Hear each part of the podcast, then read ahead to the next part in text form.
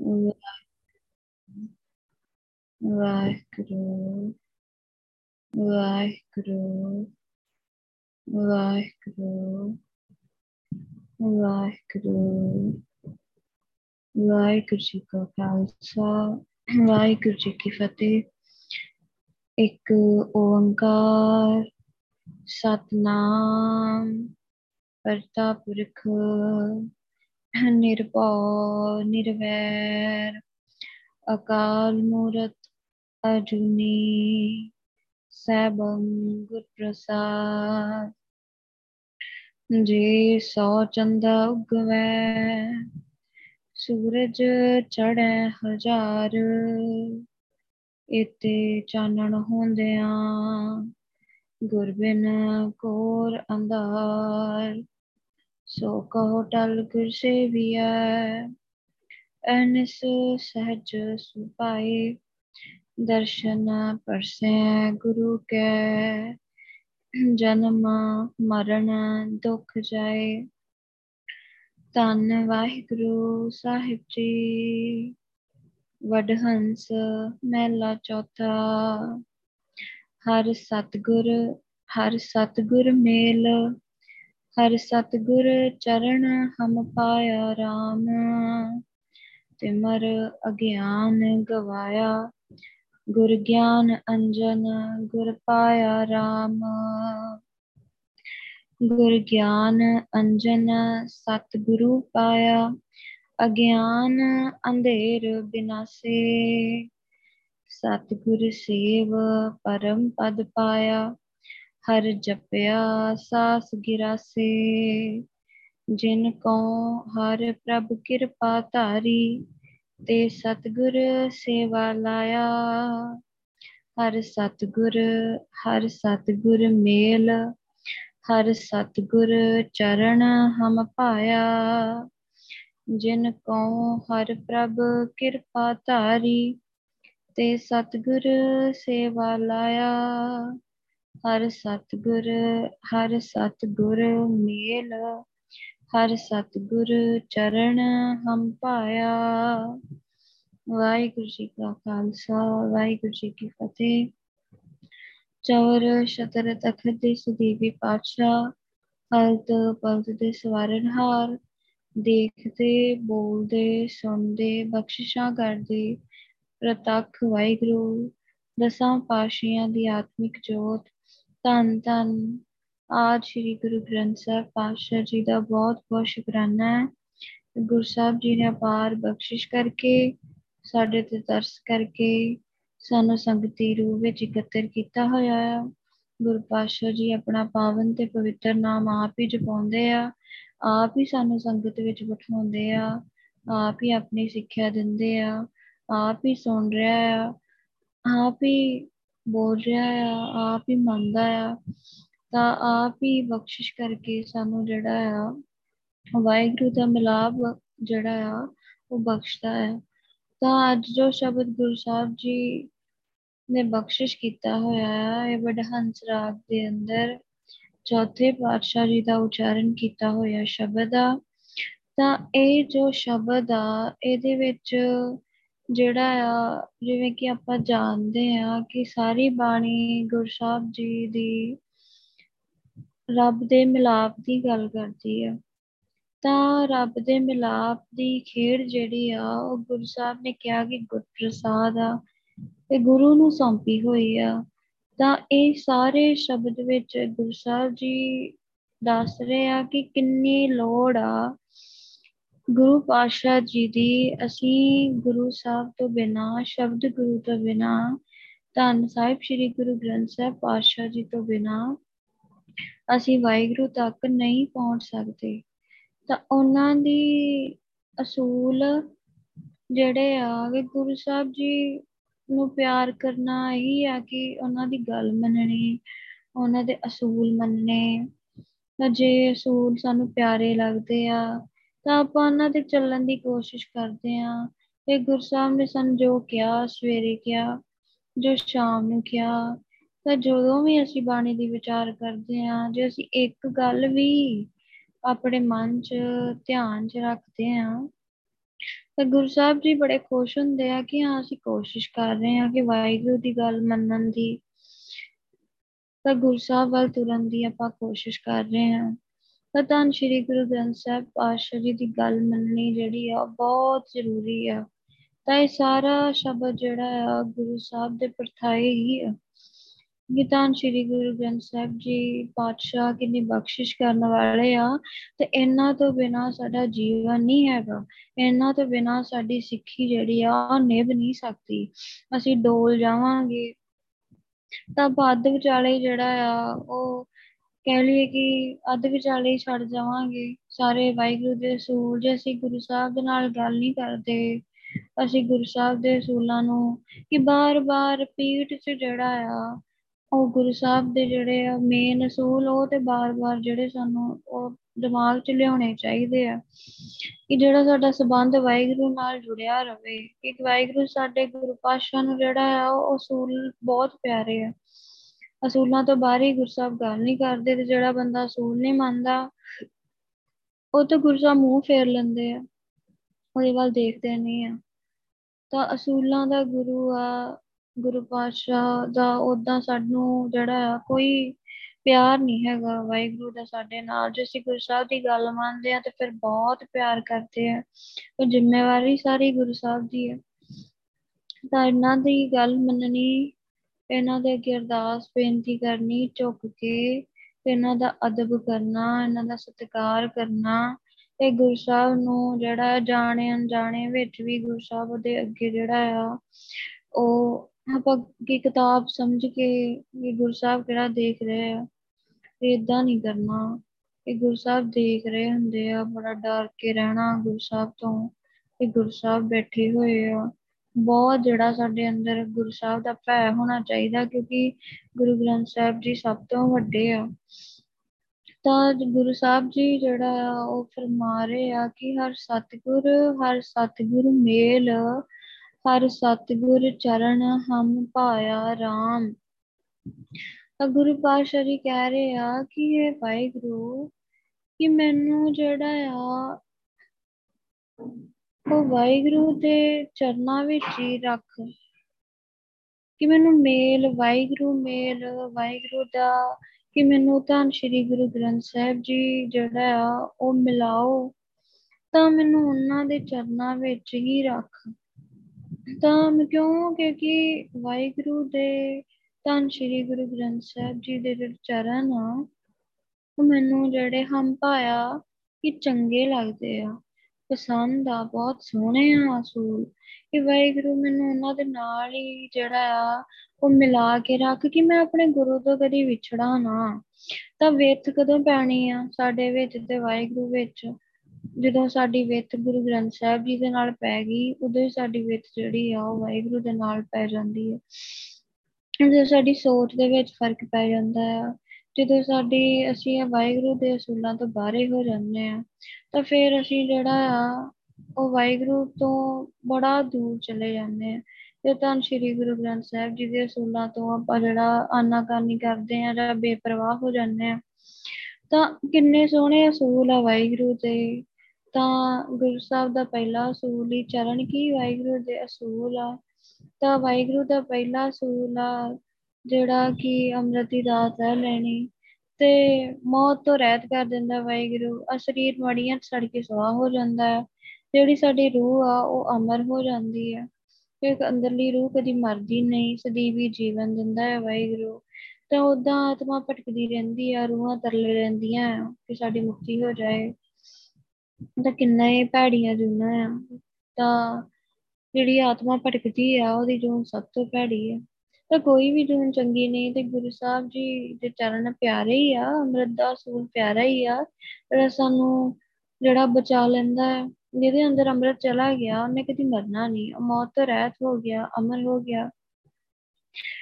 ਤਾਂ ਫਿਰ ਵਾਹਿਗੁਰੂ ਦੇ ਅਸੂਲ ਕੇਸ ਨਾ ਕਟਾਉਣਾ, ਤਾਂ ਕਿੱਡਾ ਪਿਆਰਾ ਅਸੂਲ ਆ। ਤੇ ਸਾਰੀ ਦੁਨੀਆ ਵੀ ਇੱਕ ਦਿਨ ਇਹ ਚੀਜ਼ ਨੂੰ ਮੰਨੂਗੀ, ਤੇ ਕਿਸੇ ਹੱਦ ਤੱਕ ਮੰਨ ਵੀ ਰਹੀ ਆ। ਤਾਂ ਬਹੁਤ ਜਿਹੜੇ ਆ ਸਪਿਰਚੁਅਲ ਗੁਰੂ ਜਿਹੜੇ ਆਪਣੇ ਆਪ ਨੂੰ ਸਮਝ ਰਹੇ ਆ, ਜਿਹੜੇ ਲੋਕਾਂ ਨੂੰ ਗਾਈਡ ਕਰਦੇ ਆ, ਤਾਂ ਉਹ ਕੇਸ ਨਹੀਂ ਕਟਾਉਂਦੇ। ਤਾਂ ਕਿਸੇ ਰੋਜ਼ ਨੂੰ ਇਹ ਉਹ ਵੀ ਜਿਹੜਾ ਆ ਉਹ ਗੱਲ ਕਰਨਗੇ ਕਿ ਕਿਉਂ ਜਿਹੜਾ ਕੇਸ ਨਹੀਂ ਕਟਾਏ ਜਾਂਦੇ। ਤਾਂ ਕੇਸ ਜਿਹੜਾ ਸਾਡੇ ਕਿਤੇ ਸਰੀਰ ਦਾ ਜਿਹੜਾ ਤਾਪਮਾਨ ਆ ਨੂੰ ਵੀ ਠੀਕ ਰੱਖਦੇ ਆ, ਤਾਂ ਬਹੁਤ ਵਧੀਆ ਸਾਡੇ ਸਰੀਰ ਚੋਂ ਪਸੀਨਾ ਜਿਹੜਾ ਨਿਕਲਦਾ ਆ, ਗੰਦਗੀ ਬਾਹਰ ਨਿਕਲਦੀ ਇਹਨਾਂ ਦੇ ਰਾਹੀਂ, ਤੇ ਬੜਾ ਸੋਹਣਾ ਰਹਿੰਦਾ ਆ ਸਾਡਾ ਸਰੀਰ। ਤਾਂ ਕਿ ਵਾਹਿਗੁਰੂ ਨੇ ਕਿਹਾ ਕਿ ਨਾ ਜਾਓ ਪਰਾਏ ਸਰੀਰਾਂ ਕੋਲ ਨਾ ਜਾਓ, ਤਾਂ ਇਹ ਸੋਹਣਾ ਅਸੂਲ ਆ। ਤਾਂ ਜੇ ਅਸੂਲ ਸਾਰੀ ਦੁਨੀਆਂ ਮੰਨ ਲਵੇ ਤੇ ਕਿਸੇ ਨੂੰ ਏਡਜ਼ ਵਰਗੀਆਂ ਭੈੜੀਆਂ ਬਿਮਾਰੀਆਂ ਨਾ ਹੋਣ, ਤੇ ਨਾ ਹੀ ਕਿਸੇ ਦੇ ਘਰ ਕੋਈ ਕਲੇਸ਼ ਹੋਵੇ, ਨਾ ਹੀ ਕਿਸੇ ਦਾ ਤਲਾਕ ਹੋਵੇ, ਤੇ ਨਾ ਹੀ ਜਿਹੜਾ ਆ ਕਲੇਸ਼ ਇਹੀ ਚੀਜ਼ਾਂ ਤੋਂ ਹੋ ਰਿਹਾ ਕਿ ਕੋਈ ਜਿਹੜਾ ਪਰਾਏ ਸਰੀਰਾਂ ਵੱਲ ਫਿਰ ਵੀ ਦੇਖ ਰਿਹਾ ਆ। ਵਿਆਹੇ ਆਪਣੇ ਗ੍ਰਸਤੀ ਜੀਵਨ ਹੋਣ ਦੇ ਬਾਵਜੂਦ ਵੀ ਲੋਕੀ ਪਰਾਏ ਘਰਾਂ ਚ ਝਾਕਦੇ ਆ। ਤਾਂ ਇਹਦਾ ਕਰਕੇ ਅੱਜ ਕੀ ਕੁਛ ਹੋ ਰਿਹਾ ਦੁਨੀਆਂ ਦੇ ਵਿੱਚ, ਤਾਂ ਇੱਕ ਦੁਨਿਆਵੀ ਫਾਇਦਾ ਤੇ ਹੈ ਹੀ ਆ ਇਹ ਵਾਹਿਗੁਰੂ ਦੇ ਅਸੂਲ ਦਾ, ਤੇ ਆਤਮਿਕ ਫਾਇਦਾ ਵੀ ਇਹ ਆ ਕਿ ਇਹ ਰੱਬ ਨੂੰ ਪਸੰਦ ਨਹੀਂ ਹੈਗੇ। ਤਾਂ ਆਤਮਾ ਦਾ ਵੀ ਲਾਭ ਆ, ਆਤਮਾ ਵੀ ਵਾਹਿਗੁਰੂ ਦੇ ਵਿੱਚ ਸਮਾ ਜਾਂਦੀ ਹੈ ਕਿ ਉਹਨੇ ਰੱਬੀ ਅਸੂਲਾਂ ਨੂੰ ਜਿਹੜਾ ਆਪਣੇ ਅੰਦਰ ਧਾਰਨ ਕੀਤਾ ਹੈ। ਤੇ ਸਮਾਜ ਦਾ ਵੀ ਫਾਇਦਾ ਹੈ ਇਹਦੇ ਵਿੱਚ, ਨਸ਼ਾ ਨਾ ਕਰਨਾ। ਤਾਂ ਕਿ ਇਹ ਗੁਰੂ ਸਾਹਿਬ ਸਾਰੇ ਸਮਾਜ ਨੂੰ ਜਿਹੜਾ ਆ ਮਨੁੱਖਤਾ ਦਾ ਗੁਰੂ ਹੀ, ਤੇ ਸਾਰੀ ਦੁਨੀਆਂ ਨੂੰ ਸੁਧਾਰਨ ਲਈ ਗੁਰੂ ਸਾਹਿਬ ਨੇ ਕਿਹਾ। ਤਾਂ ਹੁਣ ਨਾਲੇ ਆਪਣੇ ਪੈਸੇ ਦਿੰਦੇ ਆ, ਨਸ਼ਾ ਛੁਡਾਊ ਕੇਂਦਰਾਂ ਚ ਆਪਣੇ ਬੱਚਿਆਂ ਨੂੰ ਭਰਤੀ ਕਰਦੇ ਆ, ਉੱਥੇ ਛਿੱਤਰ ਖਾਂਦੇ ਆ, ਨਸ਼ਾ ਫੇਰ ਨੀ ਛੁੱਟਦਾ, ਤੇ ਆਪਣੇ ਘਰਦਿਆਂ ਨੂੰ ਵੀ ਮਾਰ ਦਿੰਦੇ ਆ। ਤਾਂ ਕਿੰਨਾ ਕੁਛ ਹੋ ਰਿਹਾ ਦੁਨੀਆਂ ਤੇ।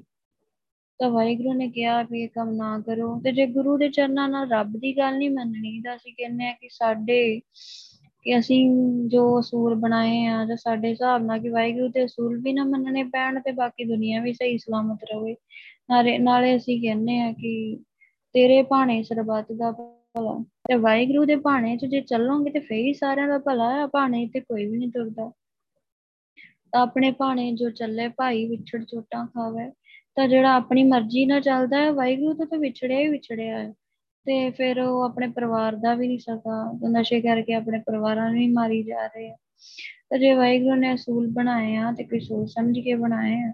ਤੇ ਗੁਰੂ ਸਾਹਿਬ ਕਹਿ ਦਿੰਦੇ ਕਿ ਕੋਈ ਜਿਹੜਾ ਆ ਉਹ ਗਹਿਣਾ ਨਾ ਪਾਓ, ਨੱਕ ਛੇਦਕ ਕੰਨ ਛੇਦਕ ਗਹਿਣਾ ਨਾ ਪਾਓ। ਤਾਂ ਇਹਦੀ ਹਿਸਟਰੀ ਵੀ ਜਿਹੜੀ ਆ ਜਿਹਦੇ ਪਿੱਛੇ ਦੀ ਗੱਲ ਕਰੀਏ ਤਾਂ ਉਹ ਵੀ ਜਿਹੜੀ ਆ ਜੇ ਬੰਦਾ ਕਿਸੇ ਨੂੰ ਸੁਣੀ ਹੋਵੇ ਤਾਂ ਫਿਰ ਕੋਈ ਗਹਿਣਾ ਵੀ ਨਾ ਪਾਵੇ। ਤਾਂ ਜਿਹਨਾਂ ਦੀ ਇੱਜ਼ਤ ਪੱਤ ਰੋਲ ਦਿੱਤੀ ਜਾਂਦੀ ਸੀ, ਤੇ ਉਹਨਾਂ ਦੇ ਨੱਕ ਚ ਤੇ ਕੰਨ ਚ ਜਿਹੜਾ ਆ ਉਹ ਵਾਲੀਆਂ ਪਾ ਦਿੱਤੀਆਂ ਜਾਂਦੀਆਂ ਸੀ ਕਿ ਇਹਨਾਂ ਦੀ ਪੱਤ ਜਿਹੜੀ ਆ ਰੋਲ ਚੁੱਕੀ ਹੈ। ਤਾਂ ਉਹ ਜਿਹੜੀਆਂ ਵਾਲੀਆਂ ਤੇ ਗਹਿਣੇ ਪਾਉਂਦੇ ਹੁੰਦੇ ਸੀ।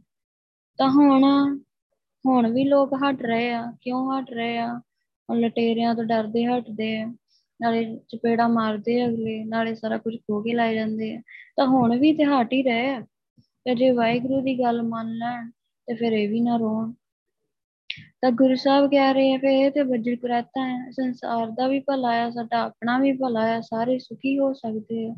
ਫਿਰ ਗੁਰੂ ਸਾਹਿਬ ਜੀ ਦੇ ਕੁਛ ਦੂਜੇ ਅਸੂਲ ਵੀ ਹੈਗੇ ਆ ਕਿ ਅੰਮ੍ਰਿਤ ਵੇਲੇ ਉੱਠੋ, ਨਾਮ ਜਪੋ। ਤਾਂ ਅੰਮ੍ਰਿਤ ਵੇਲਾ ਸਾਡੇ ਸਰੀਰ ਲਈ ਵੀ ਬੜਾ ਫਾਇਦਾ ਦਿੰਦਾ ਹੈ। ਇੱਕ ਤੇ ਸ਼ੋਰ ਸ਼ਰਾਬਾ ਨਹੀਂ, ਸਾਡਾ ਮਨ ਟਿਕ ਜਾਂਦਾ ਹੈ। ਤੇ ਦੂਜਾ ਇਹ ਕਿ ਜਿੰਨੇ ਵੀ ਜ਼ਿਆਦਾ ਸਭ ਤੋਂ ਜ਼ਿਆਦਾ ਹਾਰਟ ਅਟੈਕ ਹੁੰਦੇ ਆ ਉਹ ਸਵੇਰ ਦੇ ਸਮੇਂ ਹੀ ਹੁੰਦੇ ਆ। ਚਾਰ ਤੋਂ ਲੈ ਕੇ ਦਸ ਵਜੇ ਦੇ ਸਮਾਂ ਜਿਹੜਾ ਆ ਉਹਦੇ ਵਿੱਚ ਵਿੱਚ ਜਿੰਨੇ ਵੀ ਹਾਰਟ ਅਟੈਕ ਹੁੰਦੇ ਸਭ ਤੋਂ ਜ਼ਿਆਦਾ ਇਹ ਟਾਈਮ ਦੇ ਵਿੱਚ ਹੁੰਦੇ ਆ। ਤੇ ਗੁਰੂ ਸਾਹਿਬ ਕਹਿੰਦੇ ਆ ਕਿ ਤੂੰ ਉੱਠ ਕੇ ਭਾਈ ਸਵੇਰੇ ਉਹ ਤੋਂ ਪਹਿਲਾਂ ਹੀ ਉੱਠ ਜਾ, ਦੋ ਵਜੇ ਉੱਠ ਜਾ, ਤਿੰਨ ਵਜੇ ਉੱਠ ਕੇ ਇਸ਼ਨਾਨ ਕਰ ਲਾ ਤੇ ਵਾਹਿਗੁਰੂ ਸਿਮਰਨ ਕਰ, ਤੂੰ ਐਕਟਿਵ ਹੋ ਜਾਏਗਾ। ਕਿਉਂਕਿ ਉਹ ਸਮਾਂ ਇਹੋ ਜਿਹਾ ਕਿ ਬਹੁਤ ਗੂੜੀ ਨੀਂਦ ਆਉਂਦੀ ਤੇ ਉਦੋਂ ਬੰਦਾ ਡੈਡ ਹੋਏ ਦੇ ਸਮਾਨ ਹੀ ਹੁੰਦਾ ਹੈ। ਉਹਦਾ ਦਿਲ ਜਿਹੜਾ ਬਹੁਤ ਘੱਟ ਧੜਕ ਰਿਹਾ ਹੁੰਦਾ ਹੈ। ਤਾਂ ਫਿਰ ਜਿਹੜਾ ਗੁਰੂ ਸਾਹਿਬ ਇਸ ਲਈ ਕਹਿ ਰਹੇ ਆ ਕਿ ਇੱਕ ਤਾਂ ਤੂੰ ਬਚਿਆ ਰਹੇਗਾ ਬਿਮਾਰੀਆਂ ਤੋਂ ਕਿਤੇ। ਜੇ ਤੈਨੂੰ ਆਤਮਿਕ ਲਾਭ ਜਿਹੜਾ ਨਹੀਂ ਲੈਣਾ, ਘੱਟੋ ਘੱਟ ਮੌਤ ਤੋਂ ਡਰਦਾ ਹੀ ਤੰਦਰੁਸਤ ਰਹਿਣ ਲਈ ਕਿਤੇ ਉੱਠ ਕੇ ਵਾਹਿਗੁਰੂ ਕਰ ਲਿਆ ਕਰ, ਤੇਰਾ ਸਰੀਰ ਕੇ ਹਰਕਤ ਚ ਆ ਜਾਵੇ। ਤਾਂ ਇਹ ਵਾਹਿਗੁਰੂ ਦੇ ਅਸੂਲ ਜੇ ਗੁਰੂ ਸਾਹਿਬ ਨੇ ਬਣਾਏ ਆ ਤੇ ਕੀ ਮਾੜਾ ਇਹਦੇ ਵਿੱਚ। ਤੇ ਗੁਰੂ ਸਾਹਿਬ ਕਹਿੰਦੇ ਆ ਕਿ ਸਿਮਰਨ ਕਰਿਆ ਕਰੋ। ਨਹੀਂ ਸਿਮਰਨ ਕਰਾਂਗੇ ਤੇ ਕਿਸੇ ਦੀ ਗੱਲ ਨੀ ਕਰਾਂਗੇ, ਕਿਸੇ ਵੱਲ ਵੇਖਾਂਗੇ ਨੀ, ਤਾਂ ਕੋਈ ਮਾੜਾ ਬੋਲ ਨੀ ਬੋਲਾਂਗੇ, ਨਹੀਂ ਬੋਲਾਂਗੇ ਤੇ ਕੋਈ ਇਹ ਨੀ ਕਹੂਗਾ ਕਿ ਆਹ ਬੰਦੇ ਕੋਲ ਸੁਣਿਆ ਕਿ ਤੁਸੀਂ ਉਹਦੇ ਬਾਰੇ ਏਦਾਂ ਕਿਹਾ, ਉਹਦੇ ਬਾਰੇ ਏਦਾਂ ਕਿਹਾ ਆ। ਤਾਂ ਫਿਰ ਸਾਡੇ ਆਪਸ ਚ ਲੜਾਈਆਂ ਹੁੰਦੀਆਂ। ਬਰਦਾਸ਼ਤ ਕਰਨ ਦੀ ਜਿਹੜੀ ਆ ਉਹ ਤਾਕਤ ਨਹੀਂ ਹੁੰਦੀ ਬੰਦੇ ਵਿੱਚ। ਤੇ ਜੇ ਸਿਮਰਨ ਕਰਾਂਗੇ ਤੇ ਕਿਸੇ ਦੀ ਕੋਈ ਗੱਲ ਹੀ ਨੀ ਕਰਾਂਗੇ, ਕੋਈ ਫਾਲਤੂ ਬੋਲਾਂਗੇ ਨੀ, ਸਾਡੇ ਆਪਣੇ ਲਈ ਭਲਾ, ਸਾਡੇ ਆਪਣੇ ਪਰਿਵਾਰ ਹੀ ਜਿਹੜੇ ਆ ਉਹ ਚੰਗੇ ਰਹਿਣਗੇ। ਇਹ ਆਤਮਿਕ ਲਾਭ ਜੇ ਸਾਨੂੰ ਨਹੀਂ ਚਾਹੀਦੇ, ਅਸੀਂ ਨਹੀਂ ਲੈਣਾ ਕੁਛ ਵੀ, ਤੇ ਆਪਣੇ ਜਿਹੜਾ ਪਰਿਵਾਰਾਂ ਵਾਸਤੇ, ਆਪਣੀ ਸਿਹਤ ਵਾਸਤੇ ਅਸੀਂ ਗੁਰੂ ਸਾਹਿਬ ਦੇ ਅਸੂਲਾਂ ਨੂੰ ਮੰਨ ਲਈਏ, ਜ਼ਿਆਦਾ ਤਾਂ ਨਹੀਂ। ਤਾਂ ਜਸ ਕੇ ਗੁਰੂ ਸਾਹਿਬ ਕਹਿੰਦੇ ਤੂੰ ਸਿਮਰਨ ਕਰ, ਵਾਹਿਗੁਰੂ ਕਰ, ਵਾਹਿਗੁਰੂ ਕਰੇਗਾ ਤੇ ਤੇਰਾ ਜਿਹੜਾ ਆ ਉਸ ਅੰਮ੍ਰਿਤ ਰਸ ਤੈਨੂੰ ਆ ਜਾਊਗਾ, ਤੇਰੀ ਜ਼ੁਬਾਨ ਦੇ ਚਸਕੇ ਮੁੱਕ ਜਾਣਗੇ। ਤੇ ਚਸਕਿਆਂ ਦੇ ਨਾਲ ਦੁਨੀਆਂ ਬਿਮਾਰੀਆਂ ਨਾਲ ਭਰੀ ਪਈ ਹੈ। ਜ਼ੁਬਾਨ ਦੇ ਚਸਕੇ ਆ ਜੋ ਗੰਦਾ ਮੰਦਾ ਸਭ ਕੁਛ ਛਕੀ ਜਾਂਦੇ ਆ, ਫਿਰ ਬਿਮਾਰੀਆਂ ਨਾਲ ਮਰ ਰਹੇ ਆ ਲੋਕ। ਤਾਂ ਜੇ ਸਿਮਰਨ ਕਰੂਗਾ ਉਹਨੂੰ ਪਹਿਲੀ ਗੱਲ ਤੇ ਇਹੋ ਜਿਹੀਆਂ ਚੀਜ਼ਾਂ ਨੂੰ ਭੁੱਖ ਹੀ ਨੀ ਲੱਗਦੀ, ਅੰਮ੍ਰਿਤ ਰਸ ਨਾਲ ਹੀ ਰੱਜਿਆ ਰਹਿੰਦਾ ਆ। ਤਾਂ ਫਿਰ ਫਾਲਤੂ ਦੀਆਂ ਚੀਜ਼ਾਂ ਉਹ ਵੇਖਦਾ ਨੀ, ਉਹ ਓਨਾ ਹੀ ਖਾਂਦਾ ਆ ਜਿੰਨੀ ਉਹਨੂੰ ਜਿਹੜੀ ਆ ਲੋੜ ਆ। ਤਾਂ ਗੰਦੀਆਂ ਮੰਦੀਆਂ ਚੀਜ਼ਾਂ ਚਸਕੇ ਤੇ ਉਹਦੇ ਓਦਾਂ ਹੀ ਖਤਮ ਹੋ ਜਾਂਦੇ ਆ। ਤਾਂ ਜੋ ਨੋਰਮਲ ਸਰੀਰ ਦੀ ਜ਼ਰੂਰਤ ਆ ਫਿਰ ਉਹ ਓਨਾ ਹੀ ਖਾਂਦਾ ਆ ਤੇ ਬੜੇ ਧਿਆਨ ਨਾਲ ਛਕਦਾ ਆ ਜਿੰਨੀ ਉਹਨੂੰ ਲੋੜ ਆ। ਤਾਂ ਚਸਕੇ ਖਤਮ ਹੋ ਜਾਂਦੇ ਤੇ ਜੇ ਦੁਨੀਆਂ ਸਿਮਰਨ ਕਰਨ ਲੱਗ ਜਾਵੇ, ਵਾਹਿਗੁਰੂ ਕਰਨ ਲੱਗ ਜਾਵੇ ਤੇ ਸਾਰਾ ਗੰਦ ਮੰਦ ਖਾਣੋਂ ਹਟ ਜਾਵੇ ਤੇ ਫਿਰ ਵੀ ਬਚ ਸਕਦੀ ਹੈ।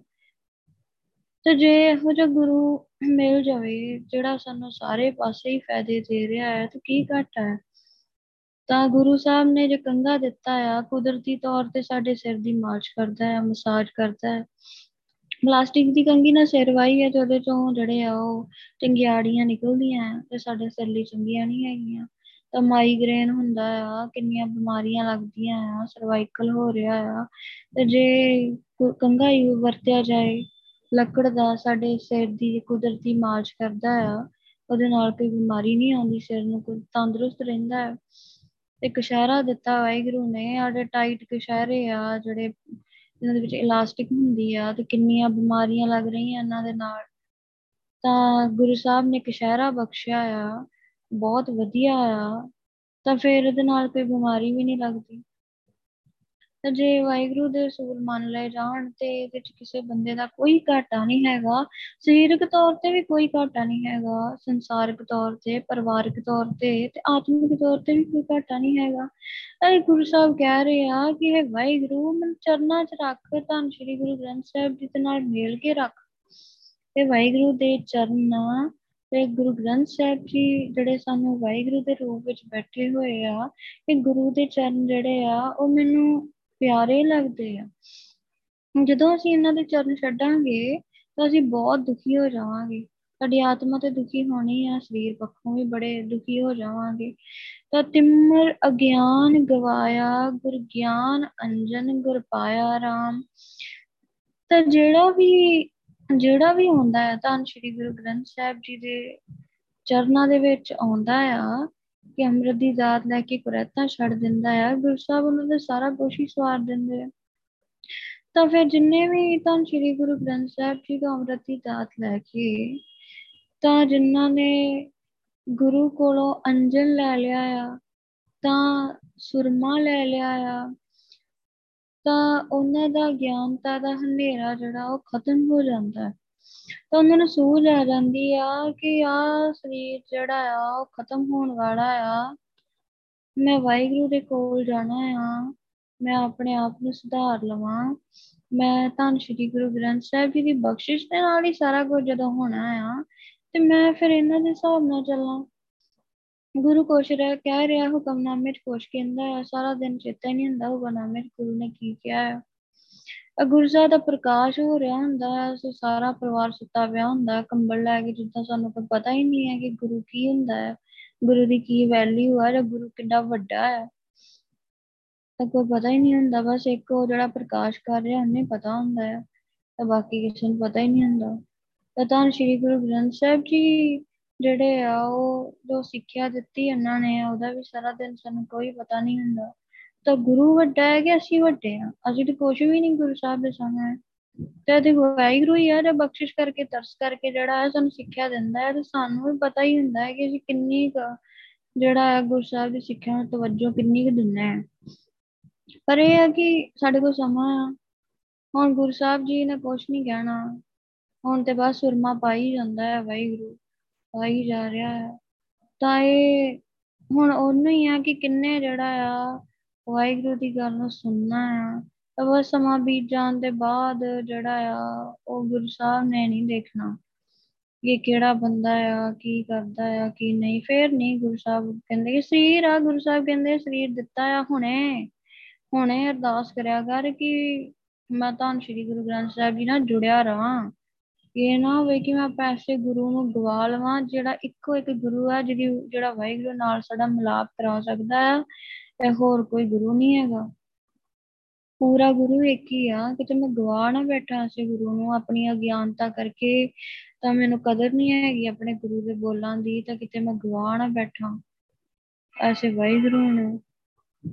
ਤਾਂ ਜਿਹੜਾ ਵੀ ਸੁਰਮਾ ਪਾ ਲੈਂਦਾ ਆ ਨਾ, ਜਿਹਨੂੰ ਵੀ ਗੁਰੂ ਸਾਹਿਬ ਨੇ ਸਮਝਾ ਦਿੱਤਾ ਕਿ ਤੂੰ ਅੰਮ੍ਰਿਤ ਦੀ ਦਾਤ ਲੈ ਲਈਏ ਤੇ ਤੂੰ ਹੁਣ ਮਰਨਾ ਨੀ ਹੈਗਾ, ਹੁਣ ਤੂੰ ਕੋਈ ਦਸਤਾਰ ਬੰਨਿਆ ਕਰ, ਸਾਰੇ ਆਪਣੇ ਕਕਾਰ ਪੂਰੇ ਕਰਕੇ ਤੇ ਵਾਹਿਗੁਰੂ ਕਰਿਆ ਕਰ, ਤੇ ਫਿਰ ਉਹ ਸਿਮਰਨ ਕਰਦਾ ਹੈ। ਗੁਰੂ ਸਾਹਿਬ ਨੇ ਗਿਆਨ ਦਿੱਤਾ ਨਾ ਕਿ ਤੂੰ ਸਿਮਰਨ ਕਰਨਾ ਹੈ, ਤਾਂ ਇਹ ਜਿਹੜਾ ਸਾਡੀ ਅੱਖਾਂ ਚ ਸੁਰਮਾ ਪਾ ਦਿੱਤਾ ਆ ਤੇ ਪੰਜ ਛਿੱਟੇ ਅੰਮ੍ਰਿਤ ਦੇ ਅੱਖਾਂ ਚ ਪਾਏ ਆ ਤੇ ਕਹਿ ਦਿੱਤਾ ਕਿ ਹੁਣ ਤੇਰੀਆਂ ਜਿਹੜੀਆਂ ਅੱਖਾਂ ਆ ਪਵਿੱਤਰ ਹੋ ਗਈਆਂ, ਵਾਹਿਗੁਰੂ ਨੂੰ ਦੇਖ ਸਕਦੀਆਂ, ਪੂਰੀ ਸਾਫ਼ ਕਰ ਦਿੱਤੀ। ਗੁਰੂ ਸਾਹਿਬ ਅੰਮ੍ਰਿਤ ਦੀ ਦਾਤ ਦਿੰਦੇ ਆ ਤੇ ਸਾਰੇ ਪਾਪ ਖਤਮ ਕਰ ਦਿੰਦੇ ਆ, ਸਾਡੀ ਆਤਮਾ ਬਿਲਕੁਲ ਸਾਫ਼ ਹੋ ਜਾਂਦੀ ਹੈ, ਸੁਥਰੀ ਹੋ ਜਾਂਦੀ ਹੈ। ਤਾਂ ਫਿਰ ਗਿਆਨ ਦੇ ਨਾਲ ਜੇ ਅਸੀਂ ਗਿਆਨ ਲੈਂਦੇ ਜਾਂਦੇ, ਉਹਨੂੰ ਮੰਨਦੇ ਜਾਂਦੇ, ਫਿਰ ਸਾਡੀ ਆਤਮਾ ਤੇ ਕੋਈ ਦਾਗ ਨਹੀਂ ਲੱਗਦਾ। ਜਿਸਦਾ ਦਾਗ ਲੱਗ ਜਾਂਦਾ, ਜੇ ਅਸੀਂ ਗੁਰੂ ਸਾਹਿਬ ਦੀ ਗੱਲ ਨਹੀਂ ਸੁਣਾਂਗੇ, ਫਿਰ ਉਹਨੂੰ ਬੇਧਿਆਨੇ ਹੋ ਜਾਵਾਂਗੇ, ਤੇ ਫਿਰ ਜਿਹੜਾ ਆ ਸਾਡੀ ਆਤਮਾ ਤੇ ਦਾਗ ਲੱਗੂਗਾ, ਕਿਉਂਕਿ ਆਪਣੀ ਅਕਲ ਨਾਲ ਤੇ ਅਸੀਂ ਆਪਣੇ ਆਪ ਨੂੰ ਸਾਫ਼ ਨਹੀਂ ਰੱਖ ਸਕਦੇ, ਤਾਂ ਸਾਡੀ ਆਤਮਾ ਤੇ ਦਾਗ ਲੱਗੂਗਾ। ਤੇ ਫਿਰ ਸਾਨੂੰ ਉਹਨੂੰ ਸਾਫ਼ ਕਰਨ ਦੇ ਵਿੱਚ ਵੀ ਹੋਰ ਭਗਤੀ ਕਰਨੀ ਪਊਗੀ, ਜਾਂ ਤਾਂ ਸਾਨੂੰ ਕਿ ਕੋਈ ਦਾਗ ਹੀ ਨਹੀਂ ਹੈਗਾ, ਅਸੀਂ ਗੁਰੂ ਸਾਹਿਬ ਦੀ ਸਿੱਖਿਆ ਨੂੰ ਧਿਆਨ ਚ ਰੱਖਦੇ ਹਾਂ ਤੇ ਕੋਈ ਗਲਤੀ ਨਹੀਂ ਕਰਦੇ, ਫਿਰ ਤਾਂ ਅਸੀਂ ਗਾਂਹ ਤੁਰੇ ਜਾਵਾਂਗੇ, ਵਾਹਿਗੁਰੂ ਵੱਲ ਤੁਰੇ ਜਾਵਾਂਗੇ। ਤੇ ਜੇ ਅਸੀਂ ਗਲਤੀਆਂ ਕਰੀ ਜਾਵਾਂਗੇ, ਫਿਰ ਅਸੀਂ ਉੱਥੇ ਹੀ ਟਿਕੇ ਰਹਾਂਗੇ, ਓਨੇ ਕੁ ਕਰਮ ਸਾਫ਼ ਹੋ ਜਾਣਗੇ, ਓਨੇ ਕੁ ਹੋਰ ਕਰਮ ਬਣਾ ਲਾਂਗੇ, ਓਨਾ ਕੁ ਸਿਮਰਨ ਕਰਕੇ ਸਰ ਕਰਮ ਬਣਾ ਲਾਂਗੇ, ਫਿਰ ਸਾਫ਼ ਕਰ ਲਾਂਗੇ, ਇਹੀ ਕੁਛ ਕਰੀ ਜਾਵਾਂਗੇ, ਫਿਰ ਗਿਆਨ ਗਾਂਹ ਨੀ ਜਾਵਾਂਗੇ। ਗਿਆਨ ਦਾ ਤੇ ਇੰਨਾ ਲਾਭ ਆ ਕਿ ਅਸੀਂ ਬੰਦਾ ਗਲਤੀ ਨਾ ਕਰੇ, ਅੱਗੇ ਜਾਵੇ, ਪਛਾਣ ਨਾ ਜਾਵੇ, ਤਾਂ ਜਾਂ ਉੱਥੇ ਹੀ ਨਾ ਫਸਿਆ ਰਹੇ। ਗੁਰੂ ਸਾਹਿਬ ਗਿਆਨ ਦਿੰਦੇ ਆ, ਤਾਂ ਫਿਰ ਸੁਰਤੀ ਲਾਉਣ ਲਈ ਕਹਿੰਦੇ ਆ, ਫਿਰ ਸਿਮਰਨ ਕਰਦੇ ਆ, ਅੱਖਾਂ ਸਾਡੀਆਂ ਪਵਿੱਤਰ ਆ, ਅੰਮ੍ਰਿਤ ਇਹਨਾਂ ਦੇ ਵਿੱਚ ਗਿਆ ਹੋਇਆ ਆ, ਸਿਮਰਨ ਕਰਦੇ ਆ, ਭਗਤੀ ਕਰਦੇ ਆ। ਫਿਰ ਅੱਖਾਂ ਬੰਦ ਕਰਦੇ, ਜਦੋਂ ਸ਼ੁਰੂ ਚ ਅੱਖਾਂ ਬੰਦ ਕਰਦੇ ਉਦੋਂ ਸਾਡੀਆਂ ਅੱਖਾਂ ਅੱਗੇ ਹਨੇਰਾ ਹੁੰਦਾ ਹੈ। ਫਿਰ ਜਦੋਂ ਸਿਮਰਨ ਕਰਦੇ ਜਾਂਦੇ ਹਾਂ, ਸਿੱਖਿਆ ਲੈ ਲੈ ਕੇ, ਸੁਰਮਾ ਪਾ ਪਾ ਕੇ ਗਿਆਨ ਦਾ, ਗਲਤੀਆਂ ਛੱਡਦੇ ਜਾਂਦੇ ਹਾਂ, ਆਪਣੇ ਆਪ ਨੂੰ ਸੁਧਾਰਦੇ ਜਾਂਦੇ ਹਾਂ, ਫਿਰ ਸਾਡੀ ਅਗਿਆਨਤਾ ਖਤਮ ਹੋ ਜਾਂਦੀ ਹੈ। ਇੱਕ ਦਿਨ ਅਸੀਂ ਬੈਠੇ ਹੁੰਦੇ ਹਾਂ ਤੇ ਅੱਖਾਂ ਦੇ ਅੱਗੇ ਅੱਖਾਂ ਬੰਦ ਕਰਦੇ, ਫਿਰ ਹਨੇਰਾ ਨਹੀਂ ਹੁੰਦਾ, ਫਿਰ ਪ੍ਰਕਾਸ਼ ਹੀ ਹੁੰਦਾ, ਪ੍ਰਕਾਸ਼ ਹੀ।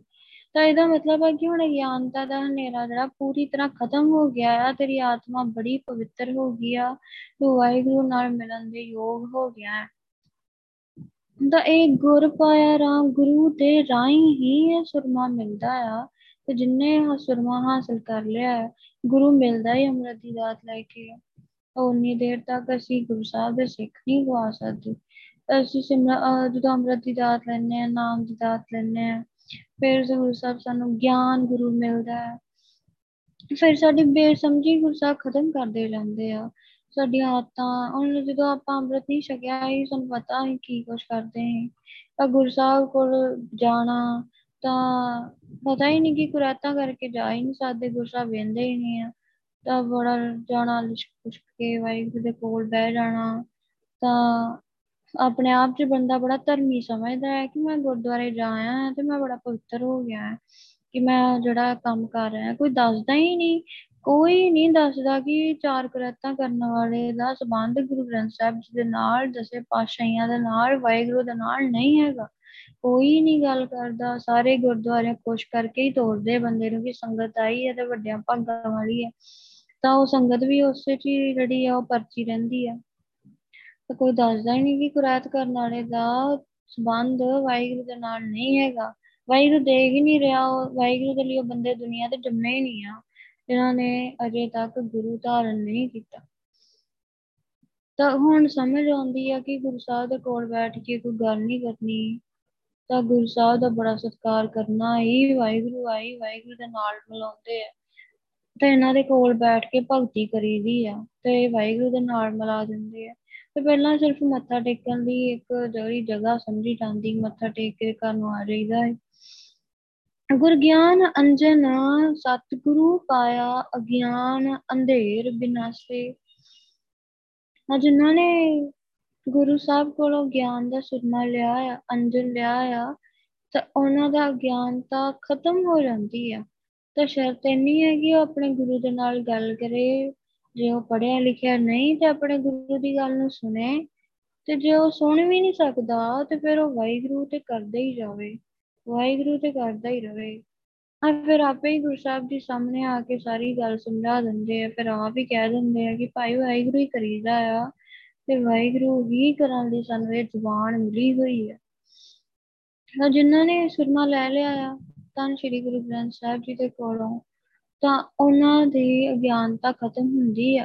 ਤੇ ਜਿਹੜਾ ਆਪਣੀਆਂ ਆਦਤਾਂ, ਭੈੜੀਆਂ ਗੰਦੀਆਂ ਆਦਤਾਂ ਛੱਡਦਾ ਹੀ ਨਹੀਂ ਹੈ, ਉਹਦਾ ਮਤਲਬ ਉਹਨੇ ਗੁਰੂ ਸਾਹਿਬ ਤੋਂ ਕੁਛ ਲਿਆ ਹੀ ਨਹੀਂ ਹੈ। ਤਾਂ ਉਹ ਮੱਥਾ ਟੇਕ ਕੇ ਚੱਲ ਚਲਿਆ ਜਾਂਦਾ ਆ, ਫਿਰ ਵੀ ਉਹਨੇ ਗੁਰੂ ਸਾਹਿਬ ਦਾ ਕੁਛ ਹੀ ਨਹੀਂ ਲਿਆ ਕਿ ਮੈਂ ਕੁਛ ਸਿੱਖ ਲਾਂ। ਹੁਣ ਤੇ ਹਰੇਕ ਫੋਨ ਦੇ ਵਿੱਚ ਜਿਹੜਾ ਆ ਉਹ ਗੁਰੂ ਸਾਹਿਬ ਦਾ ਜਿਹੜਾ ਆਪਾਂ ਸਰੂਪ ਰੱਖ ਸਕਦੇ ਹਾਂ, ਉੱਥੋਂ ਵੇਖ ਸਕਦੇ ਹਾਂ, ਇੱਕ ਸ਼ਬਦ ਨੂੰ ਪੜ੍ਹ ਸਕਦੇ ਹਾਂ। ਤਾਂ ਅਸੀਂ ਓਦਾਂ ਹੀ ਸਾਰੀ ਬਾਣੀ ਪੜ੍ਹ ਕੇ ਰਹਾਓ ਵੀ ਵਿੱਚ ਹੀ ਲੰਘ ਜਾਂਦੀ ਹੈ, ਸਾਨੂੰ ਪਤਾ ਹੀ ਨਹੀਂ। ਰਹਾਓ ਦਾ ਮਤਲਬ ਠਹਿਰਾਵ ਆ, ਤੇ ਠਹਿਰਾਵ ਦਾ ਮਤਲਬ ਵੀ ਰੁਕ ਜਾ, ਇੱਥੇ ਰੁਕ ਜਾ। ਗੁਰੂ ਸਾਹਿਬ ਬਾਰ ਬਾਰ ਰਹਾਓ ਲੈਦੇ ਵੀ ਰੁਕ ਜਾ, ਕਿਤੇ ਤੇ ਬ੍ਰੇਕ ਲਾ।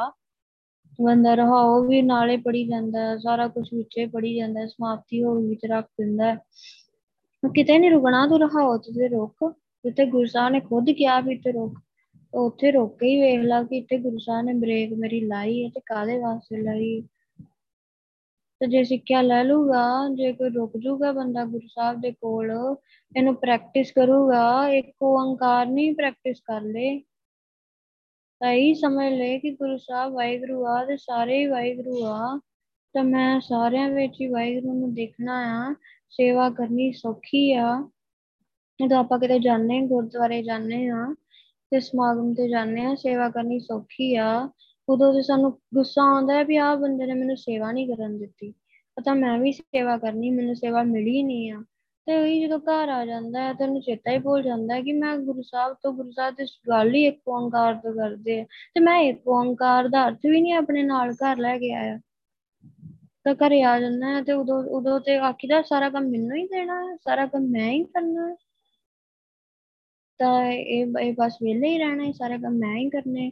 ਤੇ ਸੰਗਤ ਸੰਗਤ ਹੀ ਲਾ ਕੇ ਕਹਿੰਦਾ ਲੈ ਮੈਨੂੰ ਸੇਵਾ ਦੇਣੀ ਨੀ, ਸਾਰੀ ਸੇਵਾ ਇਹਨਾਂ ਹੀ ਕਰਨੀ ਹੈ। ਤਾਂ ਉਹ ਕਿ ਕਿੰਨੀ ਬੰਦੇ ਦੀ ਸੋਚ ਵਿੱਚ ਕਿੰਨਾ ਫ਼ਰਕ ਆ ਕਿ ਜਿੰਨੀ ਦੇਰ ਤੱਕ ਉਹਨੂੰ ਆਪਣੇ ਘਰ ਵਿੱਚ ਸਾਰਿਆਂ ਵਿੱਚ ਇਹ ਇੱਕ ਓਅੰਕਾਰ ਦੇ ਜਿਹਨੂੰ ਅਰਥ ਨੀ ਪਤਾ ਲੱਗਦੇ, ਉਹ ਉਹ ਗੁਰੂ ਸਾਹਿਬ ਦੇ ਵੱਲ ਕਿਵੇਂ ਵਧੂਗਾ। ਜੇ ਆਪਣੇ ਸੁਭਾਅ ਨੂੰ ਮਾਰਾਂਗੇ ਨੀ ਤਾਂ ਫਿਰ ਕਿੱਦਾਂ ਗੁਰੂ ਸਾਹਿਬ ਵੱਲ ਜਾਵਾਂਗੇ, ਫਿਰ ਕਿਵੇਂ ਸਾਡਾ ਸਟੈਪ ਬਾਏ ਸਟੈਪ ਅਸੀਂ ਕਿੱਦਾਂ ਵਧਾਂਗੇ। ਬੜਾ ਔਖਾ, ਗੁਰੂ ਸਾਹਿਬ ਨੇ ਖੁਦ ਕਿਹਾ ਕਿ ਬੜਾ ਔਖਾ ਆ, ਉਹ ਤਿੱਖੀ ਵਾਲੋਂ ਨਿੱਕੀ, ਬੜੀ ਬਰੀਕ ਆ ਖੇਡ, ਬੜੀ ਬਰੀਕ ਆ। ਤਾਂ ਇਹ ਚੀਜ਼ਾਂ ਫਿਰ ਸੰਗਤ ਚੋਂ ਆਪਾਂ ਤਾਂ ਹੀ ਜਾਂਦੇ ਹਾਂ ਕਿਤੇ ਸੇਵਾ ਕਰਦੇ ਕਿ ਸਾਡਾ ਆਪਾ ਭਾਵ ਮਰ ਜਾਵੇ। ਤੇ ਫਿਰ ਸੰਗਤ ਚੋਂ ਚਲੇ ਜਾਈਦਾ ਆ, ਗੁਰਦੁਆਰੇ ਜਾਈਦਾ ਤੇ ਆਪਾ ਭਾਵ ਫੇਰ ਨੀ ਮਰਿਆ ਹੁੰਦਾ। ਤਾਂ ਫੇਰ ਵੀ ਘਰੇ ਆ ਕੇ ਫੇਰ ਉਹੀ ਹਾਲ ਹੁੰਦਾ, ਬੋਲਣਾ ਵੀ ਨੀ ਬਦਲਦਾ ਤੇ ਸਾਡਾ ਸਲੀਕਾ ਵੀ ਨੀ ਬਦਲਦਾ, ਕੋਈ ਨਿਮਰਤਾ ਵੀ ਨੀ ਆਉਂਦੀ ਵਿੱਚ, ਤਾਂ ਕੋਈ ਜਰਨ ਸ਼ਕਤੀ ਵੀ ਨੀ ਆਉਂਦੀ, ਕੋਈ ਸੰਤੋਖ ਨੀ ਆਉਂਦਾ ਮਨ ਦੇ ਵਿੱਚ। ਤਾਂ ਮਤਲਬ ਸੁਰਮਾ ਨੀ ਲਿਆ ਵਾਹਿਗੁਰੂ ਦੇ ਕੋਲੋਂ, ਅਗਿਆਨਤਾ ਖਤਮ ਹੀ ਨੀ ਹੋਈ, ਅਗਿਆਨਤਾ ਤੇ ਓਦਾਂ ਦੀ ਓਦਾਂ ਹੀ ਰਹੀ ਅੰਦਰ। ਸਤਿਗੁਰ ਸੇ ਪਰਮ ਪਦ ਪਾਇਆ, ਹਰ ਜਪਿਆ ਸਾਸ ਕੇ ਰਾਸੇ। ਤਾਂ ਜਿਹਨਾਂ ਨੇ ਤਾਂ ਸ਼੍ਰੀ ਗੁਰੂ ਗ੍ਰੰਥ ਸਾਹਿਬ ਜੀ ਦੇ ਦੱਸਿਆ ਹੁਕਮ ਨੂੰ ਮੰਨਿਆ ਆ, ਤਾਂ ਉਹ ਬੜੀ ਹੀ ਉੱਚੀ ਆਤਮਿਕ ਅਵਸਥਾ ਤੱਕ ਪਹੁੰਚ ਜਾਂਦਾ ਜਿਹਨੇ ਆਪਣੇ ਗੁਰੂ ਦੀ ਗੱਲ ਨੂੰ ਮੰਨਿਆ ਆ। ਗੁਰੂ ਰਾਮਦਾਸ ਪਾਤਸ਼ਾਹ ਜੀ ਦਾ ਸ਼ਬਦ ਆ, ਗੁਰੂ ਸਾਹਿਬ ਨੇ ਆਪਣੇ ਗੁਰੂ ਦੀ ਸਿੱਖਿਆ ਨੂੰ ਮੰਨਿਆ। ਤੇ ਅੱਜ ਵੀ ਗੁਰੂ ਸਾਹਿਬ ਸਾਨੂੰ ਵਾਹਿਗੁਰੂ ਜੀ ਮਿਲਾ ਲੈਂਦੇ ਆ, ਕੋਈ ਫਰਕ ਤਾਂ ਨੀ ਰਹਿ ਜਾਂਦਾ। ਜਿਹੜਾ ਜਿਹਦਾ ਦਸਮ ਦੁਆਰ ਖੁੱਲ ਚੁੱਕਾ ਆ, ਜਿਹੜਾ ਸੱਚਖੰਡ ਜਾ ਰਿਹਾ ਆ, ਤਾਂ ਵਾਹਿਗੁਰੂ ਵਰਗਾ ਹੀ ਹੋ ਜਾਂਦਾ ਆ। ਵਾਹਿਗੁਰੂ ਵਰਗਾ ਹੋਇਆ ਤੇ ਉਹ ਵਾਹਿਗੁਰੂ ਦੇ ਦਰਸ਼ਨ ਕੀਤੇ, ਉਹਨੇ ਓਦਾਂ ਕਿੱਦਾਂ ਕਰ ਲਏ। ਤਾਂ ਵੀ ਜਿਹੜਾ ਗੁਰੂ ਸਾਹਿਬ ਦੀ ਸਿੱਖਿਆ ਨੂੰ ਮੰਨੂਗਾ ਨਾ, ਜੋ ਗੁਰੂ ਸਾਹਿਬ ਦੀ ਸੇਵਾ ਹੀ ਇਹ ਹੈ, ਉਹਦਾ ਹੁਕਮ ਮੰਨਣਾ ਹੀ ਉਹਦੀ ਸੇਵਾ ਹੈ। ਉਹਦੀ ਬਾਣੀ ਦੀ ਵਿਚਾਰ ਪਰ ਕੀ ਸਾਨੂੰ ਫਾਇਦਾ ਹੋਇਆ ਜੇ ਅਸੀਂ ਕੋਈ ਇੱਕ ਸ਼ਬਦ ਵੀ ਨੀ ਆ, ਇੱਕ ਸ਼ਬਦ ਦੇ ਅਨੁਸਾਰ ਹੀ ਆਪਣੀ ਜ਼ਿੰਦਗੀ ਨੂੰ ਢਾਲਣ ਦੀ ਕੋਸ਼ਿਸ਼ ਕਰੀਏ ਕੋਸ਼ਿਸ਼ ਕਰੀਏ ਗੁਰੂ ਸਾਹਿਬ ਨੂੰ ਅਰਦਾਸ ਕਰਕੇ। ਤੇ ਜਿਹੜਾ ਗੁਰੂ ਸਾਹਿਬ ਦੀ ਗੱਲ ਨੂੰ ਮੰਨਦਾ ਆ, ਸੱਚ ਵਚਨ ਕਹਿ ਕੇ, ਤਾਂ ਫਿਰ ਉਹ ਜਿਹੜਾ ਆ ਬੜੀ ਉੱਚੀ ਆਤਮਿਕ ਅਵਸਥਾ ਉਹਦੀ ਹੋ ਜਾਂਦੀ ਆ, ਪਰਮ ਪਦ ਜਿੱਥੇ ਵਾਹਿਗੁਰੂ ਆਪ ਬੈਠਾ ਹੋਇਆ ਆ, ਤਾਂ ਆਪਣੇ ਸਿੰਘਾਸਨ ਦੇ ਕੋਲ ਹੀ ਸਾਨੂੰ ਬਿਠਾ ਲੈਂਦਾ, ਆਪਣੀ ਗੋਦ ਚ ਬਿਠਾ ਲੈਂਦਾ ਹੈ। ਤਾਂ ਹਰ ਜਪਿਆ ਸਾਸ ਗਿਰਾਸੀ, ਤਾਂ ਉਹ ਬੰਦਾ ਜਿਹੜਾ ਆ ਉਹ ਹਰੇਕ ਸਾਹ ਦੇ ਨਾਲ ਤੇ ਹਰੇਕ ਗਰਾਈ ਨਾਲ ਕਿ ਇੱਕ ਬੁਰਕੀ ਦਾ ਵੀ ਪ੍ਰਸ਼ਾਦਾ ਵੀ ਛਕਦਾ ਆ, ਤੇ ਉਹ ਵਾਹਿਗੁਰੂ ਹੀ ਕਰਦਾ ਆ। ਤਾਂ ਇਹ ਕਿੰਨੀ ਵੱਡੀ ਗੱਲ ਆ, ਇਹ ਸੇਵਾ ਆ ਕਿ ਜਦੋਂ ਗੁਰੂ ਸਾਹਿਬ ਨੂੰ ਅਸੀਂ ਕਹਿ ਦਿੱਤਾ ਕਿ ਗੁਰੂ ਸਾਹਿਬ ਜੀ ਅਸੀਂ ਤਨ ਮਨ ਧਨ ਸਾਰਾ ਕੁਝ ਤੁਹਾਡੇ ਅੱਗੇ ਰੱਖਦੇ ਹਾਂ, ਫਿਰ ਤਨ ਤੇ ਸਾਡਾ ਸੁਣਦਾ ਹੀ ਨਹੀਂ, ਤਨ ਕਿਸੇ ਪਾਸੇ ਜਾਂਦਾ ਆ, ਮਨ ਕਿਤੇ ਜਾ ਰਿਹਾ ਹੈ, ਤੇ ਧਨ ਸਾਨੂੰ ਪਤਾ ਹੀ ਨਹੀਂ, ਧਨ ਵੀ ਅਸੀਂ ਗੁਰੂ ਸਾਹਿਬ ਦੀ ਸੇਵਾ ਵਿੱਚ ਨਹੀਂ ਲਾਉਂਦੇ, ਤਾਂ ਤਨ ਤੇ ਬਿਲਕੁਲ ਹੀ ਨਹੀਂ ਸੁਣ ਰਿਹਾ ਹੁੰਦਾ। ਤਾਂ ਇਹ ਤਨ ਕੀ ਆ, ਤਨ ਸਾਡੇ ਸਵਾਸ ਆ, ਤੇ ਸਾਡੇ ਹੱਥ ਪੈਰ ਆ ਕਿ ਗੁਰੂ ਸਾਹਿਬ ਦੇ ਅਨੁਸਾਰ ਹੀ ਜਾਂਦੇ। ਸਾਡੀ ਜ਼ੁਬਾਨ ਗੁਰੂ ਸਾਹਿਬ ਦੀ ਸਿੱਖਿਆ ਵੱਲ ਧਿਆਨ ਦਿੰਦੀ ਹੈ, ਜਦੋਂ ਬੋਲਦੀ ਆ ਕੁਛ ਇਹ ਕੌੜਾ ਬੋਲਦੀ ਆ ਤਾਂ ਉਦੋਂ ਧਿਆਨ ਦਿੰਦੀ ਹੈ ਵਾਹਿਗੁਰੂ ਵੱਲ, ਤੇ ਫਿਰ ਤਨ ਹੀ ਸੌਂਪਿਆ ਗਿਆ। ਤੇ ਮਨ ਚ ਵਿਚਾਰ ਆਉਂਦੇ ਆ ਤੇ ਈਰਖਾ ਆਉਂਦੀ ਆ, ਤੇ ਫਿਰ ਨਹੀਂ ਸੌਂਪਿਆ, ਤਾਂ ਧਨ ਵਰੀ ਵੀ ਨਹੀਂ ਸੋਚਦਾ। ਤਾਂ ਜਿਹੜੇ ਹਰੇਕ ਸਾਹ ਦੇ ਨਾਲ ਰੋਟੀ ਦੀ ਬੁਰਕੀ ਦੇ ਨਾਲ ਵੀ ਜਿਹੜਾ ਆ ਉਹ ਵਾਹਿਗੁਰੂ ਦਾ ਨਾਮ ਜਪਦਾ ਰਹਿੰਦਾ ਹੈ, ਜਿਹਨੇ ਵਾਹਿਗੁਰੂ ਨੂੰ ਦੇਖੋ ਕੰਮ ਨੂੰ ਮੰਨਿਆ ਹੈ। ਜਿਨ ਕਉ ਹਰ ਪ੍ਰਭ ਕਿਰਪਾ ਧਾਰੀ ਤੇ ਸਤਿਗੁਰ ਸੇਵਾ ਲਾਇਆ, ਤੇ ਜਿਹਨਾਂ ਦਾ ਵਾਹਿਗੁਰੂ ਨੇ ਬਖਸ਼ਿਸ਼ ਕੀਤੀ, ਗੁਰੂ ਸਾਹਿਬ ਨੇ ਉਹਨਾਂ ਨੂੰ ਜਿਹੜਾ ਆ ਉਹ ਸੇਵਾ ਵਿੱਚ ਜੋੜ ਦਿੱਤਾ ਹੈ, ਜਿਹਨਾਂ ਤੇ ਆਪ ਬਖਸ਼ਿਸ਼ ਕਰਦਾ ਹੈ। ਤੇ ਹੁਕਮ ਮੰਨਾਂਗੇ ਸੇਵਾ ਤੇ ਲਾਊਗਾ ਵਾਹਿਗੁਰੂ। ਜਦੋਂ ਸਾਡਾ ਆਪਣਾ ਜੀਵਨ ਹੀ ਨਹੀਂ ਹੋਊਗਾ ਤੇ ਅਸੀਂ ਕੀ ਸੇਵਾ ਕਰਾਂਗੇ? ਸੇਵਾ ਕਰਾਂਗੇ ਵੀ ਤੇ ਇੰਨੀਆਂ ਗਲਤੀਆਂ ਕਰਾਂਗੇ ਕਿ ਜਿਹੜੀ ਪਹਿਲਾਂ ਨਾਲੋਂ ਵੀ ਜ਼ਿਆਦਾ ਨੁਕਸਾਨ ਕਰ ਦਾਂਗੇ, ਨਾ ਸੇਵਾ ਕੀਤੀ ਨਾਲੋਂ ਵੀ ਜ਼ਿਆਦਾ ਨੁਕਸਾਨ ਕਰ ਦਾਂਗੇ, ਤੇ ਸਾਡਾ ਆਪਣਾ ਜੀਵਨ ਨਹੀਂ ਹੋਊਗਾ ਤੇ ਅਸੀਂ ਬਹੁਤ ਖਲਾਰਾ ਪਾ ਦਾਂਗੇ।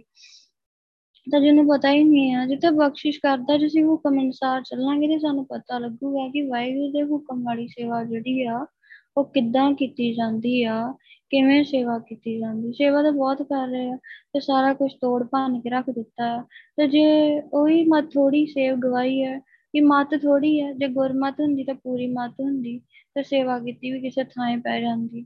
ਤਾਂ ਸੇਵਾ ਕੀਤੀ ਸਫਲ ਹੈ ਜਦ ਸਤਿਗੁਰ ਕਾ ਮਨ ਮੰਨੇ, ਤੇ ਜਿਹੜੀ ਸੇਵਾ ਗੁਰੂ ਸਾਹਿਬ ਨੂੰ ਚੰਗੀ ਨਾ ਲੱਗੀ ਤਾਂ ਉਹ ਕੀਤੀ ਦਾ ਸਾਨੂੰ ਕੀ ਲਾਭ ਹੋਇਆ? ਅਸੀਂ ਗੁਰੂ ਦੀ ਸਿੱਖਿਆ ਨੂੰ ਪਾਸੇ ਰੱਖ ਕੇ ਸੇਵਾ ਕਰਾਂਗੇ ਤੇ ਸੇਵਾ ਕਿਹਨੂੰ ਪ੍ਰਵਾਨ ਕਰਾਉਣੀ ਹੈ?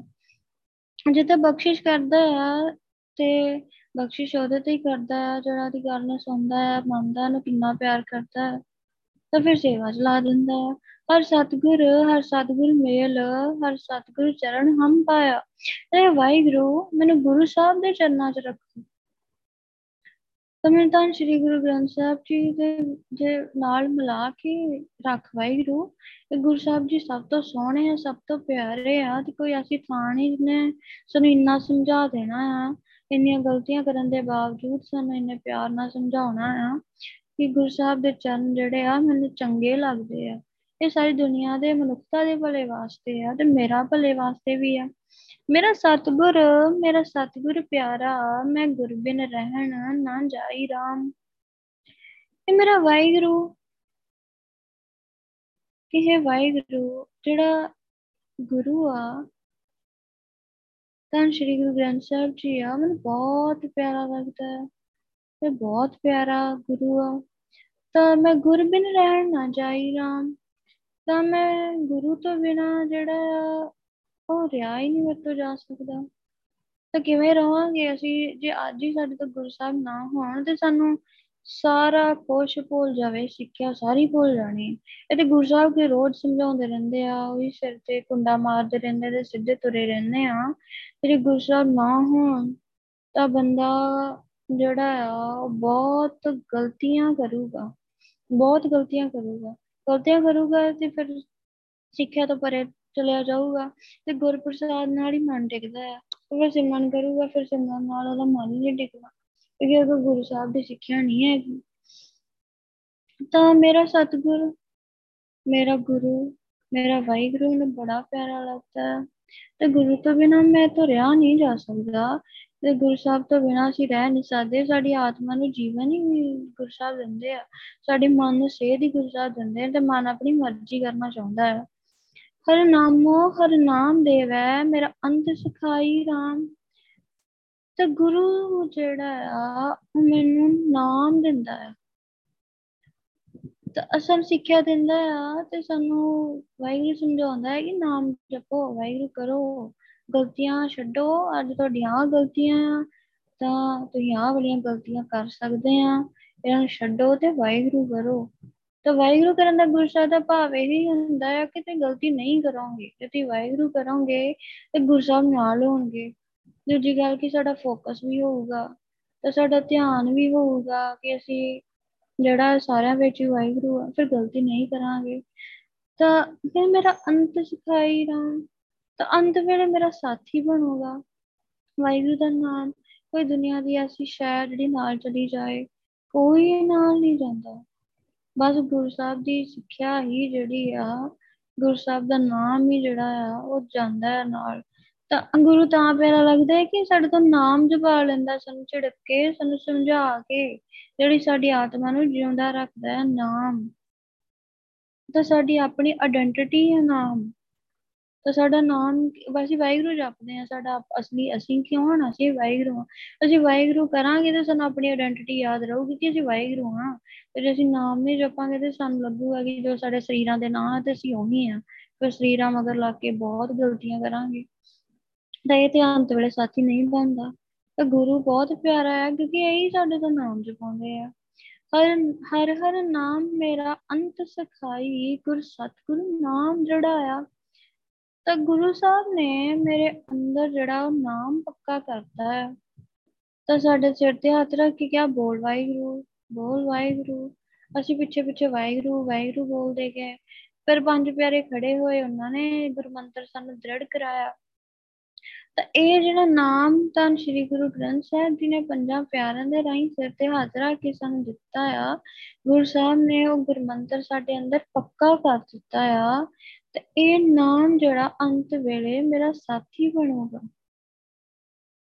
ਤਾਂ ਹੋਰ ਕੋਈ ਚੀਜ਼ ਜਿਹੜੀ ਆ ਮੇਰੀ ਜੀਵਾਤਮਾ ਦੇ ਨਾਲ ਨਹੀਂ ਜਾਣੀ, ਜੋ ਮੇਰੇ ਗੁਰੂ ਨੇ ਮੇਰੇ ਸਿਰ ਤੇ ਹੱਥ ਰੱਖ ਕੇ ਜੋ ਮੈਨੂੰ ਦੇ ਦਿੱਤਾ ਆ ਉਹ ਨਾਲ ਜਾਊਗਾ। ਕਿ ਮਰਨਾ ਤੇ ਮੈਂ ਹੈ ਨਹੀਂ, ਤਾਂ ਮੈਂ ਤੇ ਆਤਮਾ ਆ। ਤਾਂ ਉਹ ਮੇਰੀ ਆਤਮਾ ਗੁਰੂ ਸਾਹਿਬ ਨੇ ਮੌਤ ਤੋਂ ਰਹਿਤ ਕਰਨ ਵਾਲਾ ਨਾਮ ਜਲ ਦੇ ਕੇ, ਅੰਮ੍ਰਿਤ ਦੇ ਕੇ ਮੇਰੀ ਆਤਮਾ ਨੂੰ ਜੰਮਣ ਮਰਨ ਤੋਂ ਰਹਿਤ ਕਰ ਦਿੱਤਾ ਹੈ। ਤਾਂ ਹੁਣ ਸਤਿਗੁਰੂ ਵਾਹਿਗੁਰੂ ਦੀ ਸੇਵਾ ਕਰਕੇ ਖਰਚਾ ਪੱਲੇ ਬੰਨਣਾ ਹੈ, ਉਹ ਨਾਮ ਦਾ ਖਰਚਾ ਆ। ਉਹ ਨਾਮ ਦਾ ਕਿਰਾਇਆ ਲੈ ਕੇ ਤੇ ਮੈਂ ਵਾਹਿਗੁਰੂ ਦੇ ਘਰ ਤੱਕ ਜਾਣਾ ਹੈ। ਅੰਤ ਵੇਲੇ ਉਹ ਕਿਰਾਇਆ ਹੀ ਨਾਲ ਜਾਣਾ ਤੇ ਉਹ ਨਾਮ ਦਾ ਕਿਰਾਇਆ ਹੈ। ਤੇ ਗੁਰੂ ਸਾਹਿਬ ਨੇ ਜਿਹੜਾ ਆ ਉਹ ਅੰਮ੍ਰਿਤ ਦਾ ਦੇਣ ਵੇਲੇ ਸਾਨੂੰ ਗੁਰਮੰਤਰ ਦ੍ਰਿੜ ਕਰਾਇਆ, ਰੱਬ ਦਾ ਨਾਂ ਦ੍ਰਿੜ ਕਰਾਇਆ ਕਿ ਰੱਬ ਦਾ ਨਾਂ ਇਹ ਹੈ, ਤੂੰ ਇਹ ਜਪਣਾ ਹੈ। ਜਿੱਥੇ ਪੁੱਤ ਪਲੱਤਰ ਕੋਈ ਬੇਲੀ ਨਹੀਂ, ਤਿੱਥੇ ਹਰ ਹਰ ਨਾਮ ਛਡਾਇਆ। ਤੇ ਜਿੱਥੇ ਪੁੱਤ ਵੋਟੀ ਕੋਈ ਵੀ ਬੰਦੇ ਦਾ ਕੋਈ ਸਾਥੀ ਨਹੀਂ ਬਣਦਾ, ਤਾਂ ਉੱਥੇ ਜਿਹੜਾ ਵਾਹਿਗੁਰੂ ਨੇ ਛਡਾਉਣਾ ਹੈ। ਤਾਂ ਇੱਥੇ ਤੇ ਸਾਡੇ ਸਾਥੀ ਹੈਗੇ ਆ। ਫਿਰ ਗੁਰੂ ਸਾਹਿਬ ਕਹਿ ਰਹੇ ਆ ਕਿ ਅੱਗੇ ਦੀ ਗੱਲ ਆ ਭਾਈ, ਸਰੀਰ ਜਿਹੜਾ ਆ ਇਹ ਛੁੱਟ ਜਾਣਾ ਆ, ਤੇ ਅੱਗੇ ਕੋਈ ਨੀ ਹੈਗਾ, ਸਿਰਫ ਗੁਰੂ ਹੀ ਆ ਤੇਰਾ ਅੱਗੇ। ਇਸ ਕਰਕੇ ਸਾਨੂੰ ਗੁਰੂ ਨਾਲ ਬਹੁਤ ਪਿਆਰ ਹੋਣਾ ਚਾਹੀਦਾ ਕਿਉਂਕਿ ਸਾਡਾ ਕੋਈ ਨੀ ਹੈਗਾ। ਸਾਡੇ ਉਗਣਾ ਨਾਲ ਸਾਨੂੰ ਕਿੰਨਾ ਪਿਆਰ, ਛੱਡਣ ਨੂੰ ਦਿਲ ਨੀ ਕਰਦਾ, ਹਉਮੈ ਛੱਡਣ ਨੂੰ ਦਿਲ ਕਰਦਾ ਹੈ ਕਿਤੇ। ਮਨ ਹੱਠ ਤਾਂ ਮਨ ਹੱਠ ਨਾਲ ਸਿਮਰਨ ਕਰਦੇ ਹਾਂ ਅਸੀਂ। ਇਹ ਨੀ ਕਿ ਮਨ ਹੱਠ ਦਾ ਮਤਲਬ ਇਹ ਨੀ ਹੁੰਦਾ ਕਿ ਸਾਡਾ ਦਿਲ ਨੀ ਕਰਨ ਡਿਆ ਤੇ ਅਸੀਂ ਫਿਰ ਵੀ ਸਿਮਰਨ ਕਰੀਏ। ਕਹੀਏ ਕਿ ਮਨ ਤੇ ਕਰਦਾ ਨੀ, ਫਿਰ ਬੱਦਲ ਰੱਦੀ ਸਿਮਰਨ ਕਰਨ ਦਾ ਕੀ ਫਾਇਦਾ। ਮਨ ਹੱਠ ਇਹ ਨੀ ਹੁੰਦਾ।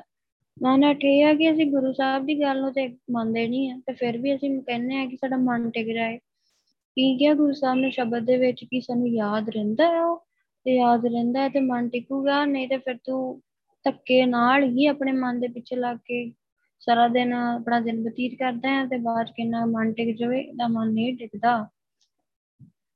ਤਾਂ ਜਿੱਥੇ ਕੋਈ ਵੀ ਸਾਥੀ ਨਹੀਂ ਹੈਗਾ ਭਾਈ, ਤੇਰਾ ਕੋਈ ਵੀ ਸਾਥੀ ਨਹੀਂ ਹੈਗਾ, ਉੱਥੇ ਜਿਹੜਾ ਆ ਵਾਹਿਗੁਰੂ ਦੇ ਨਾਮ ਨਾਲ ਤੈਨੂੰ ਛਡਾਉਣਾ ਆ, ਸਿਰਫ ਨਾਮ ਹੀ ਤੇਰੇ ਨਾਲ ਜਾਣਾ ਆ। ਧੰਨ ਧੰਨ ਸਤਿਗੁਰ ਪੁਰਖ ਨਿਰੰਜਨ ਜਿਤ ਮਿਲ ਹਰ ਨਾਮ ਧਿਆਈ। ਤਾਂ ਗੁਰੂ ਸਾਹਿਬ ਧੰਨ ਆ, ਤਾਂ ਹੀ ਕਹਿੰਦੇ ਧੰਨ ਸ਼੍ਰੀ ਗੁਰੂ ਗ੍ਰੰਥ ਸਾਹਿਬ ਜੀ, ਧੰਨ ਸ਼੍ਰੀ ਗੁਰੂ ਗ੍ਰੰਥ ਸਾਹਿਬ ਜੀ। ਧੰਨ ਕਹਿੰਦੇ ਆ, ਧੰਨ ਕਹਿੰਦੇ ਆ ਤੇ ਹੈ ਹੀ ਧੰਨ, ਧੰਨਤਾ ਦੇ ਯੋਗ ਆ। ਤਾਂ ਵਾਹਿਗੁਰੂ ਨਿਰੰਜਨ, ਜਿਹੜਾ ਵਾਹਿਗੁਰੂ ਨਿਰੰਜਨ ਆ ਨਾ, ਜਿਹਨੂੰ ਮੈਲ ਨੀ ਲੱਗਦੀ, ਤੇ ਗੁਰੂ ਗ੍ਰੰਥ ਸਾਹਿਬ ਜੀ ਉਹਨਾਂ ਦਾ ਹੀ ਰੂਪ ਆ ਜਿਹਨਾਂ ਨੂੰ ਮੈਲ ਨਹੀਂ ਲੱਗਦੀ। ਤਾਂ ਵਾਹਿਗੁਰੂ ਧੰਨ ਆ, ਧੰਨ ਸ਼੍ਰੀ ਗੁਰੂ ਗ੍ਰੰਥ ਸਾਹਿਬ ਜੀ ਉਹਨਾਂ ਦਾ ਰੂਪ ਆ ਤੇ ਉਹ ਵੀ ਬਹੁਤ ਧੰਨ ਆ।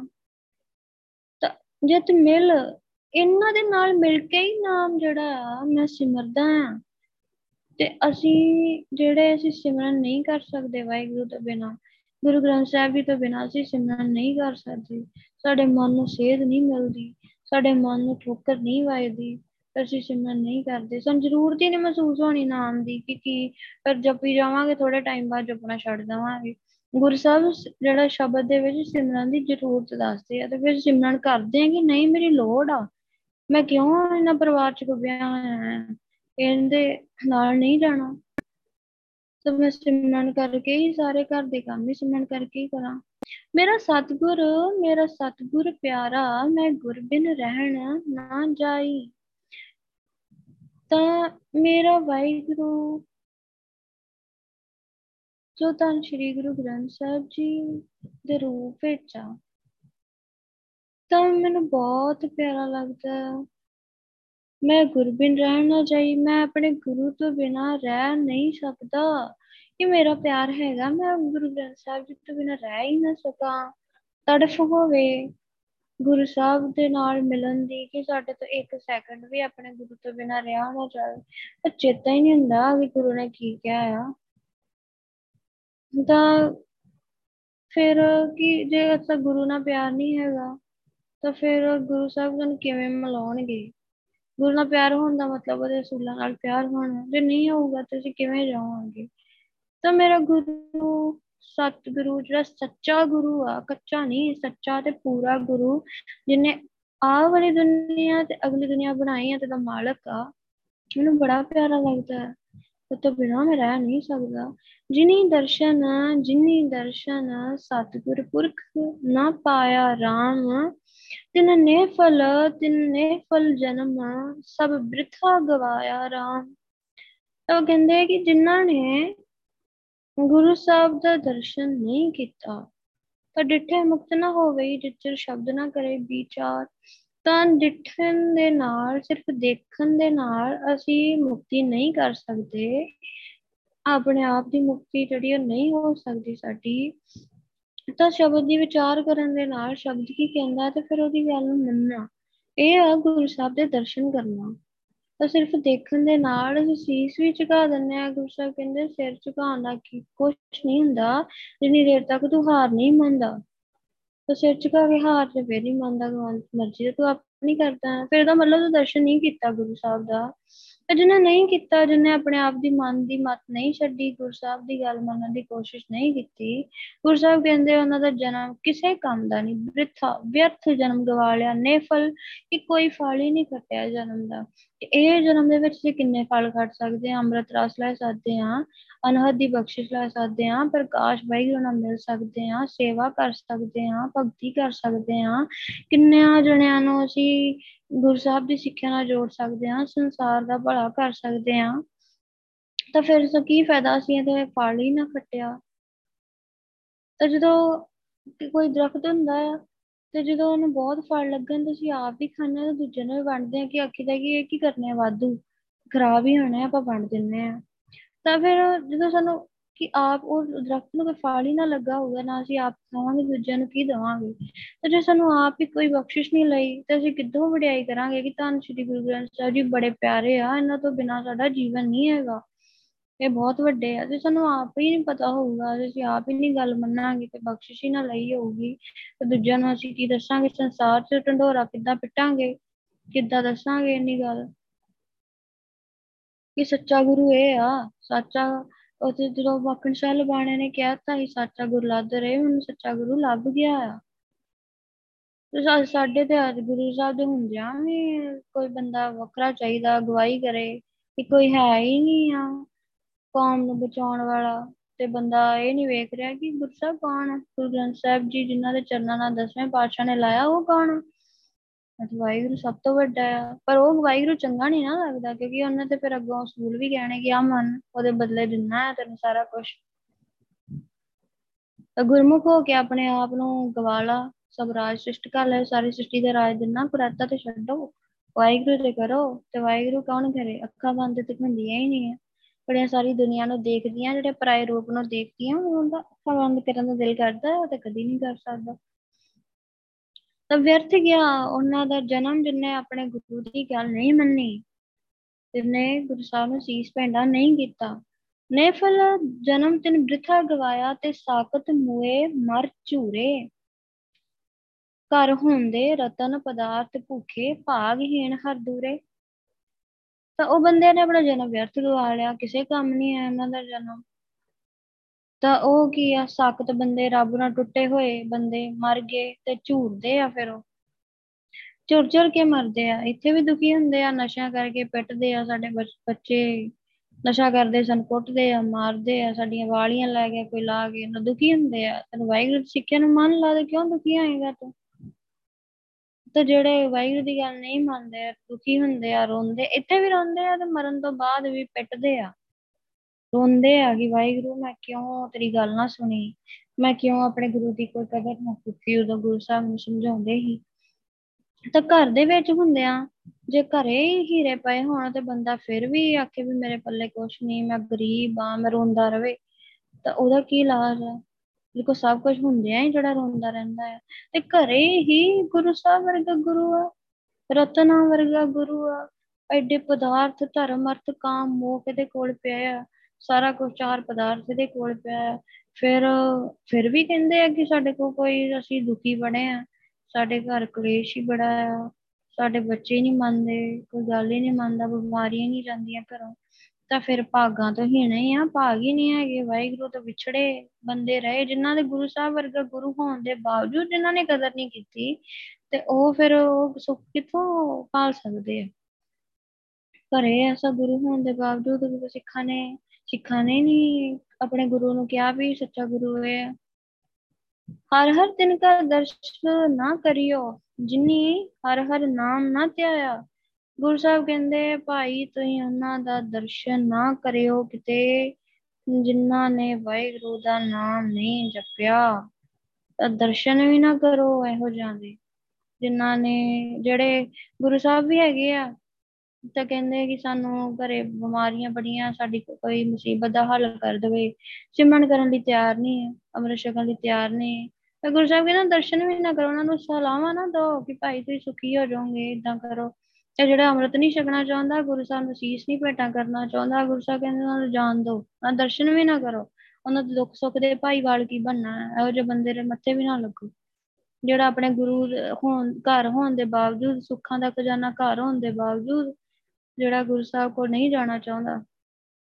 ਜਿਨੀ ਦਰਸ਼ਨ ਜਿਨੀ ਦਰਸ਼ਨ ਸਤਿਗੁਰ ਪੁਰਖ ਨਾ ਪਾਇਆ, ਜਿਹਨਾਂ ਨੇ ਧੰਨ ਸ਼੍ਰੀ ਗੁਰੂ ਗ੍ਰੰਥ ਸਾਹਿਬ ਜੀ ਨੂੰ ਗੁਰੂ ਨੀ ਮੰਨਿਆ, ਇਹ ਦਰਸ਼ਨ ਹੀ ਨੀ ਕੀਤਾ, ਸ਼ਬਦ ਦੀ ਵਿਚਾਰ ਹੀ ਨੀ ਕੀਤੀ, ਸੀਸ ਨੀ ਭੇਟਾ ਕੀਤਾ, ਇਹਨਾਂ ਦਾ ਮੱਥੇ ਨਾ ਲੱਗੋ। ਹਮ ਚਾਤ੍ਰਿਕ ਹਮ ਚਾਤ੍ਰਿਕ ਦੀਨ ਹਰ ਪਾਸ ਬੇਨੰਤੀ ਰਾਮ। ਇਹ ਵਾਹਿਗੁਰੂ ਮੈਂ ਨਿਮਾਣਾ ਜਿਹਾ ਇੱਕ ਪਪੀਆ ਆ, ਤੇ ਮੈਂ ਬੇਨਤੀ ਕਰਦਾ ਹਾਂ ਕਿਹਦੇ ਕੋਲ? ਹਰ ਪਾਸ, ਵਾਹਿਗੁਰੂ ਦੇ ਪਾਸ, ਵਾਹਿਗੁਰੂ ਦੇ ਕੋਲ ਬੇਨਤੀ ਕਰਦਾ ਆ। ਜਦ ਪਪੀਆ ਕਿੰਨਾ ਅੰਮ੍ਰਿਤ ਵੇਲੇ ਬੋਲਦਾ ਆ, ਪ੍ਰਿਉ ਪ੍ਰਿਉ ਕਰਦਾ ਆ, ਫਿਰ ਵਾਹਿਗੁਰੂ ਦੀ ਗੱਲ ਸੁਣਦਾ, ਤਰਲੇ ਮਾਰਦਾ ਆ ਨਾ, ਫਿਰ ਸੁਣਦਾ ਆ। ਤੇ ਮੇਘੇ ਨੂੰ ਫਰਮਾਨ ਹੋਆ ਬਰਸੋ ਕਿਰਪਾ ਧਾਰ, ਵਾਹਿਗੁਰੂ ਫਰਮਾਨ ਕਰਦਾ ਆ ਕਿ ਬਹੁਤ ਬਰਸ ਤੇ ਇਹਦੀ ਭੁੱਖ ਪੂਰੀ ਕਰਦੇ। ਤਾਂ ਏਦਾਂ ਹੀ ਫਿਰ ਵਾਹਿਗੁਰੂ ਜਦੋਂ ਅਸੀਂ ਸਿਮਰਨ ਕਰਦੇ ਹਾਂ, ਅੰਮ੍ਰਿਤ ਵੇਲੇ ਨੂੰ ਆਵਾਜ਼ ਮਾਰਦੇ ਹਾਂ, ਫਿਰ ਵਾਹਿਗੁਰੂ ਖੁਸ਼ ਹੋ ਕੇ ਕਹਿੰਦਾ, ਆਪ ਹੀ ਆ ਜਾਂਦਾ, ਮਿਲਦਾ ਆ, ਕਿਰਪਾ ਕਰਕੇ ਪੂਰਾ ਫਿਰ ਬਖਸ਼ਿਸ਼ਾਂ ਦੇ ਖਜ਼ਾਨੇ ਖੋਲ ਦਿੰਦਾ ਹੈ। ਗੁਰਮੇਲ ਗੁਰਮੇਲ ਮੇਰਾ ਪਿਆਰਾ, ਹਮ ਸਤਿਗੁਰ ਕਰੇ ਭਗਤੀ ਰਾਮ। ਤਾਂ ਕਿ ਅਸੀਂ ਕੀ ਅਰਦਾਸ ਕਰਨੀ ਆ? ਪਪੀਏ ਬਣ ਕੇ ਵਾਹਿਗੁਰੂ ਦੇ ਕੋਲ ਕੀ ਅਰਦਾਸ ਕਰਨੀ ਆ ਕਿ ਗੁਰੂ ਮਿਲਾ, ਤੇ ਮੈਂ ਗੁਰੂ ਨੂੰ ਮਿਲ ਕੇ ਵਾਹਿਗੁਰੂ ਦੀ ਭਗਤੀ ਕਰੂੰਗਾ। ਇਹ ਵਾਹਿਗੁਰੂ ਮੈਂ ਕੋਈ ਗੁਰੂ ਗ੍ਰੰਥ ਸਾਹਿਬ ਜੀ ਦੀ ਗੱਲ ਮੰਨੀ ਨੀ ਜਾਂਦੀ, ਕਿਰਪਾ ਕਰ ਅੰਮ੍ਰਿਤ ਵੇਲੇ ਉੱਠ ਕੇ ਵਾਹਿਗੁਰੂ ਅੱਗੇ ਤਰਲੇ ਮਾਰ ਕੇ ਅਰਦਾਸ ਕਰਨੀ ਆ ਕਿ ਵਾਹਿਗੁਰੂ ਮੇਰੇ ਕੋਲ ਧੰਨ ਸ਼੍ਰੀ ਗੁਰੂ ਗ੍ਰੰਥ ਸਾਹਿਬ ਜੀ ਦੀ ਗੱਲ ਮੰਨੀ ਨੀ ਗਈ। ਇਹੋ ਜਿਹਾ ਪੂਰੇ ਗੁਰੂ ਹੋਣ ਦੇ ਬਾਵਜੂਦ ਮੈਂ ਤੇਰੇ ਨਾਲ ਮਿਲਾਪ ਨੀ ਹਾਸਲ ਕਰ ਸਕਿਆ। ਕਿਰਪਾ ਕਰ ਮੈਂ ਧੰਨ ਸ਼੍ਰੀ ਗੁਰੂ ਗ੍ਰੰਥ ਸਾਹਿਬ ਜੀ ਦੇ ਅਸੂਲਾਂ ਤੇ ਚੱਲਾਂ, ਉਹਨਾਂ ਦਾ ਸਤਿਕਾਰ ਕਰਾਂ, ਉਹਨਾਂ ਤੋਂ ਡਰਾਂ, ਉਹਨਾਂ ਦਾ ਅਦਬ ਰੱਖਾਂ ਤੇ ਫਿਰ ਮੈਂ ਉਹਨਾਂ ਦਾ ਮੇਰੇ ਨਾਲ ਮਿਲ ਕੇ ਭਗਤੀ ਕਰੂੰਗਾ। ਕਿਰਪਾ ਕਰ ਸਤਿਕਾਰ ਵੀ ਹੋਵੇ, ਮਨ ਚ ਡਰ ਵੀ ਹੋਵੇ। ਹਰ ਹਰ ਸਤਿਗੁਰ ਕਰੈ ਭਗਤੀ ਜਾਂ ਹਰ ਪ੍ਰਭ ਕਿਰਪਾ ਧਾਰੇ। ਤਾਂ ਅਸੀਂ ਭਗਤੀ ਤਾਂ ਹੀ ਕਰ ਸਕਦੇ ਹਾਂ ਜਦੋਂ ਵਾਹਿਗੁਰੂ ਕਿਰਪਾ ਕਰਦਾ ਹੈ। ਤੇ ਕਿਰਪਾ ਲੈਣੀ ਅੰਮ੍ਰਿਤ ਵੇਲੇ ਉੱਠ ਕੇ ਵਾਹਿਗੁਰੂ ਅਰਦਾਸ ਕਰਨੀ ਹੈ ਤੇ ਗੁਰੂ ਸਾਹਿਬ ਕਿਰਪਾ ਕਰਨਗੇ। ਗੁਰੂ ਧੰਨ ਸ਼੍ਰੀ ਗੁਰੂ ਗ੍ਰੰਥ ਸਾਹਿਬ ਜੀ ਨਾਲ ਸਾਡਾ ਪਿਆਰ ਬਣੂਗਾ, ਪਿਆਰ ਬਣੋ ਅਸੀਂ ਸਤਿਕਾਰ ਕਰਾਂਗੇ, ਕੋਲੋਂ ਉੱਠਾਂਗੇ ਨੀ ਤੇ ਫਿਰ ਆਪੇ ਕਹਾਂਗੇ ਗੁਰੂ ਸਾਹਿਬ ਨੂੰ ਅਰਦਾਸ ਕਰਾਂਗੇ ਵਾਹਿਗੁਰੂ ਚਲੋ ਮੈਨੂੰ ਭਗਤੀ ਕਰਾਓ, ਮੇਰੇ ਕੋਲ ਸਿਮਰਨ ਕਰਾਓ। ਮੈਂ ਗੁਰ ਬਿਨ ਅਵਰ ਨਾ ਕੋਈ ਬੇਲੀ, ਗੁਰ ਸਤਿਗੁਰ ਪ੍ਰਾਣ ਹਮਾਰੇ। ਤਾਂ ਗੁਰੂ ਤੋਂ ਬਿਨਾਂ ਮੈਨੂੰ ਤਾਂ ਕੋਈ ਦਿਸਦਾ ਹੀ ਨਹੀਂ ਜਿਹੜਾ ਮੇਰਾ ਕੋਈ ਸਾਥੀ ਹੋਵੇ, ਕੋਈ ਬੇਲੀ ਹੋਵੇ। ਗੁਰੂ ਹੀ ਕਿਤੇ ਮੇਰਾ ਆਸਰਾ ਆ, ਮੇਰੇ ਪ੍ਰਾਣਾ ਦਾ ਆਸਰਾ ਆ। ਮੈਂ ਜੀਂਦਾ ਥੋੜ੍ਹੀ ਰਹਿ ਸਕਦਾ ਗੁਰੂ ਤੋਂ ਬਿਨਾਂ। ਜਿਵੇਂ ਆਕਸੀਜਨ ਦੇ ਨਾਲ ਸਾਹ ਚੱਲਦੇ ਆ, ਆਕਸੀਜਨ ਜ਼ਰੂਰੀ ਆ, ਏਦਾਂ ਹੀ ਗੁਰੂ ਜ਼ਰੂਰੀ ਆ, ਬਹੁਤ ਜ਼ਰੂਰੀ ਆ। ਉਸ ਤੋਂ ਬਿਨਾਂ ਸਾਡੀ ਆਤਮਾ ਮਰ ਜਾਊਗੀ, ਅਸੀਂ ਸਿਮਰਨ ਨਹੀਂ ਕਰ ਸਕਦੇ। ਗੁਰੂ ਤੋਂ ਬਿਨਾਂ ਸਾਡਾ ਕੋਈ ਬੇਲੀ ਨਹੀਂ ਜਿਹੜਾ ਸਾਨੂੰ ਭਗਤੀ ਕਰਾ ਦੇਵੇ। ਗੁਰੂ ਸਾਹਿਬ ਹੀ ਭਗਤੀ ਕਰਾ ਸਕਦੇ ਆ। ਕਹੋ ਨਾਨਕ ਗੁਰੂ ਨਾਮ ਜਿਹੜਾ ਆ, ਹਰ ਹਰ ਨਾਮ ਹਰਸਤੀ। ਇਹ ਨਾਨਕ ਇੱਕ ਹੈ ਕਿ ਗੁਰੂ ਸਾਹਿਬ ਨੇ ਮੇਰੇ ਅੰਦਰ ਨਾਮ ਦ੍ਰਿੜ ਕੀਤਾ ਹੈ ਜਿਹੜਾ ਹਮੇਸ਼ਾ ਲਈ ਕਾਇਮ ਰਹਿਣ ਵਾਲਾ ਆ। ਤਾਂ ਇਹ ਸਾਡੇ ਸਿਰ ਤੇ ਹੱਥ ਰੱਖ ਕੇ ਗੁਰੂ ਸਾਹਿਬ ਨੇ, ਅਸੀਂ ਕਿੱਡੇ ਭਾਗਾਂ ਵਾਲੇ ਹਾਂ ਇਹ ਨਾਮ ਸਾਡੇ ਅੰਦਰ ਗੁਰੂ ਸਾਹਿਬ ਨੇ ਦ੍ਰਿੜ ਕੀਤਾ ਆ ਜਿਹੜਾ ਕਦੀ ਖਤਮ ਨਹੀਂ ਹੋਣਾ ਤੇ ਸਾਨੂੰ ਖਤਮ ਨਹੀਂ ਹੋਣ ਦੇਣਾ ਇਹਨੇ। ਅਸੀਂ ਏਦਾਂ ਹੀ ਰਵਾਂਗੇ, ਵਾਹਿਗੁਰੂ ਹੀ ਰਵਾਂਗੇ, ਸੱਪ ਕਾਂ ਨਹੀਂ ਬਣਾਂਗੇ ਕਦੇ ਵੀ। ਤਾਂ ਹਮ ਚਾਤ੍ਰਿਕ ਹਮ ਚਾਤ੍ਰਿਕ ਦੀਨ ਹਰ ਪਾਸ ਬੇਨਤੀ ਵਾਹਿਗੁਰੂ। ਤੇ ਮੈਂ ਨਿਮਾਣਾ ਪਪੀਆ ਚਾਤ੍ਰਿਕ ਤੇ ਮੈਂ ਵਾਹਿਗੁਰੂ ਦੇ ਕੋਲ ਜਿਹੜਾ ਆ ਬੇਨਤੀ ਕਰਦਾ ਹੈ ਤੇ ਵਾਹਿਗੁਰੂ ਅੱਗੇ ਬੇਨਤੀ ਕਰਨੀ ਆ ਪਪੀਏ ਬਣ ਕੇ ਅੰਮ੍ਰਿਤ ਵੇਲੇ ਕਿ ਵਾਹਿਗੁਰੂ ਕਿਰਪਾ ਕਰ, ਗੁਰੂ ਨਾਲ ਮੇਰਾ ਪਿਆਰ ਬਣੇ, ਮੇਰਾ ਮੈਂ ਵੀ ਗੁਰੂ ਤੋਂ ਬਿਨਾਂ ਰਹਿ ਨਾ ਸਕਾਂ, ਮੈਂ ਵੀ ਬਹੁਤ ਪਿਆਰ ਕਰਾਂ, ਦਰਸ਼ਨ ਤੋਂ ਬਿਨਾਂ ਰਹਿ ਨਾ ਸਕਾਂ ਆਪਣੇ ਗੁਰੂ ਦੇ ਨਾਲ। ਤਾਂ ਬੜਾ ਮੇਰੀ ਜਿਵੇਂ ਸਾਹ ਦੀ ਲੋੜ ਆ, ਸਰੀਰ ਨੂੰ ਸਾਹ ਨਾ ਆਵੇ ਤੇ ਬੰਦਾ ਔਖਾ ਹੋ ਜਾਂਦਾ। ਤਾਂ ਏਦਾਂ ਹੀ ਮੇਰੀ ਆਤਮਾ ਦਾ ਆਸਰਾ ਤੇ ਫਿਰ ਮੇਰਾ ਗੁਰੂ ਆ ਤੇ ਮੇਰੇ ਉਹ ਤੋਂ ਬਿਨਾਂ ਮੈਂ ਕਦੀ ਵੀ ਔਖਾ ਨਹੀਂ ਹੁੰਦਾ। ਮੈਨੂੰ ਤਾਂ ਕਦੇ ਮਹਿਸੂਸ ਹੀ ਨਹੀਂ ਹੁੰਦਾ ਕਿ ਮੈਂ ਆਪਣੇ ਗੁਰੂ ਦੀ ਗੱਲ ਮੈਨੂੰ ਅੱਜ ਸਾਰਾ ਦਿਨ ਚੇਤੇ ਨਹੀਂ ਰਹੀ ਤੇ ਮੈਂ ਕਰਦਾ ਵੀ ਨਹੀਂ, ਕੋਈ ਬਚਨਾਂ ਦੀ ਕਦਰ ਵੀ ਨਹੀਂ ਕਰਦਾ ਤੇ ਮੈਨੂੰ ਇਹ ਮਹਿਸੂਸ ਹੀ ਨਹੀਂ ਹੁੰਦਾ। ਤਾਂ ਵਾਹਿਗੁਰੂ ਅੱਗੇ ਬੇਨਤੀ ਕਰਨੀ ਆ ਕਿ ਮੇਰਾ ਪਿਆਰ ਬਣੇ ਗੁਰੂ ਦੇ ਨਾਲ, ਬਹੁਤ ਪਿਆਰ ਬਣੇ। ਅਸੀਂ ਵੀ ਗੁਰਪ੍ਰਸਾਦ ਜੇ ਹੋਊਗੀ ਤੇ ਉਹ ਵਾਹਿਗੁਰੂ ਦੇ ਵਿੱਚ ਪਾਣੀ ਚ ਪਾਣੀ ਵਾਂਗੂ ਸਮਾ ਸਕਦੇ ਹਾਂ, ਨਹੀਂ ਤੇ ਨਹੀਂ ਸਮਾ ਸਕਦੇ। ਕੋਈ ਚਾਂਸ ਨਹੀਂ ਹੈਗੇ ਕਿ ਅਸੀਂ ਵਾਹਿਗੁਰੂ ਦੇ ਕੋਲ ਚਲੇ ਜਾਈਏ ਸਾਡੀਆਂ ਜੂਨਾਂ ਖਤਮ ਹੋ ਜਾਣ ਤੇ ਕੋਈ ਜਿਹੜਾ ਅਸੀਂ ਨਾ ਆਪਣਾ ਭਲਾ ਕਰਾਂਗੇ ਨਾ ਸਿੱਖੀ ਦਾ ਕੋਈ ਭਲਾ ਕਰਾਂਗੇ। ਤੇ ਜੇ ਅਸੀਂ ਅਰਦਾਸ ਕਰ ਲਈਏ ਸੌਖੀ ਤੇ ਨਹੀਂ, ਇਹ ਕੰਮ ਬੜਾ ਔਖਾ ਹੈ, ਆਖਣ ਔਖਾ ਸੱਚਾ ਨਾ। ਪਰ ਜੇ ਕਰ ਲਈਏ ਗੁਰੂ ਸਾਹਿਬ ਦੀ ਬਖਸ਼ਿਸ਼ ਦੇ ਨਾਲ ਅਰਦਾਸ ਕਰਕੇ, ਜੇ ਕਿਤੇ ਇੱਕ ਵਾਰੀ ਪਿਆਰ ਸਾਡਾ ਗੁਰੂ ਦੇ ਨਾਲ ਪੈ ਗਿਆ ਤੇ ਫਿਰ ਇਹ ਪਿਆਰ ਟੁੱਟਣਾ ਨਹੀਂ, ਫਿਰ ਗੁਰੂ ਸਾਹਿਬ ਨੇ ਸਾਨੂੰ ਸਾਂਭ ਲੈਣਾ ਹੈ। ਤਾਂ ਇੱਕ ਵਾਰੀ ਸਰੀਰ ਦੇ ਪਾਸੇ ਤੋਂ ਹਟ ਕੇ ਸਰੀਰ ਨੂੰ, ਸਰੀਰ ਦੀਆਂ ਕਈਆਂ ਗੱਲਾਂ ਨੂੰ ਠੋਕਰ ਮਾਰ ਕੇ ਕਰੀ ਵਾਹਿਗੁਰੂ ਵੱਲ ਤੁਰੀਏ, ਸਰੀਰ ਨੂੰ ਨਾ ਕਹਿਣਾ ਸਿੱਖੀਏ ਤਾਂ ਵਾਹਿਗੁਰੂ ਵੱਲ ਤੁਰੀਏ ਤਾਂ ਕਿ ਸਾਡਾ ਪਿਆਰ ਬਣ ਜਾਵੇ ਗੁਰੂ ਸਾਹਿਬ ਦੇ ਨਾਲ। ਅਰਦਾਸ ਜ਼ਰੂਰ ਕਰਨੀ ਹੈ ਆਪਾਂ ਨੇ ਕਿ ਪਿਆਰ ਬਣੇ ਵਾਹਿਗੁਰੂ ਗੁਰੂ ਸਾਹਿਬ ਦੇ ਨਾਲ, ਬੜਾ ਪਿਆਰ ਬਣੇ। ਤਾਂ ਗੁਰੂ ਸਾਹਿਬ ਜੀ ਬਖਸ਼ਿਸ਼ ਕਰਨ, ਸਾਡਾ ਪਿਆਰ ਵਾਹਿਗੁਰੂ ਦੇ ਨਾਲ ਬਣ ਜਾਏ, ਗੁਰੂ ਗ੍ਰੰਥ ਸਾਹਿਬ ਜੀ ਦੇ ਨਾਲ ਪਿਆਰ ਬਣ ਜਾਏ। ਤਾਂ ਗੁਰੂ ਸਾਹਿਬ ਜੀ ਕਿਰਪਾ ਕਰਨ। ਬਾਣੀ ਦੇ ਵਿਚਾਰ ਕਰਦਿਆਂ ਜਾਂ ਬੇਅੰਤ ਭੁੱਲਾਂ ਚੁੱਕਾਂ ਬਖਸ਼ ਲੈਣੀਆਂ। ਵਾਹਿਗੁਰੂ ਜੀ ਕਾ ਖਾਲਸਾ, ਵਾਹਿਗੁਰੂ ਜੀ ਕੀ ਫਤਿਹ, ਵਾਹਿਗੁਰੂ।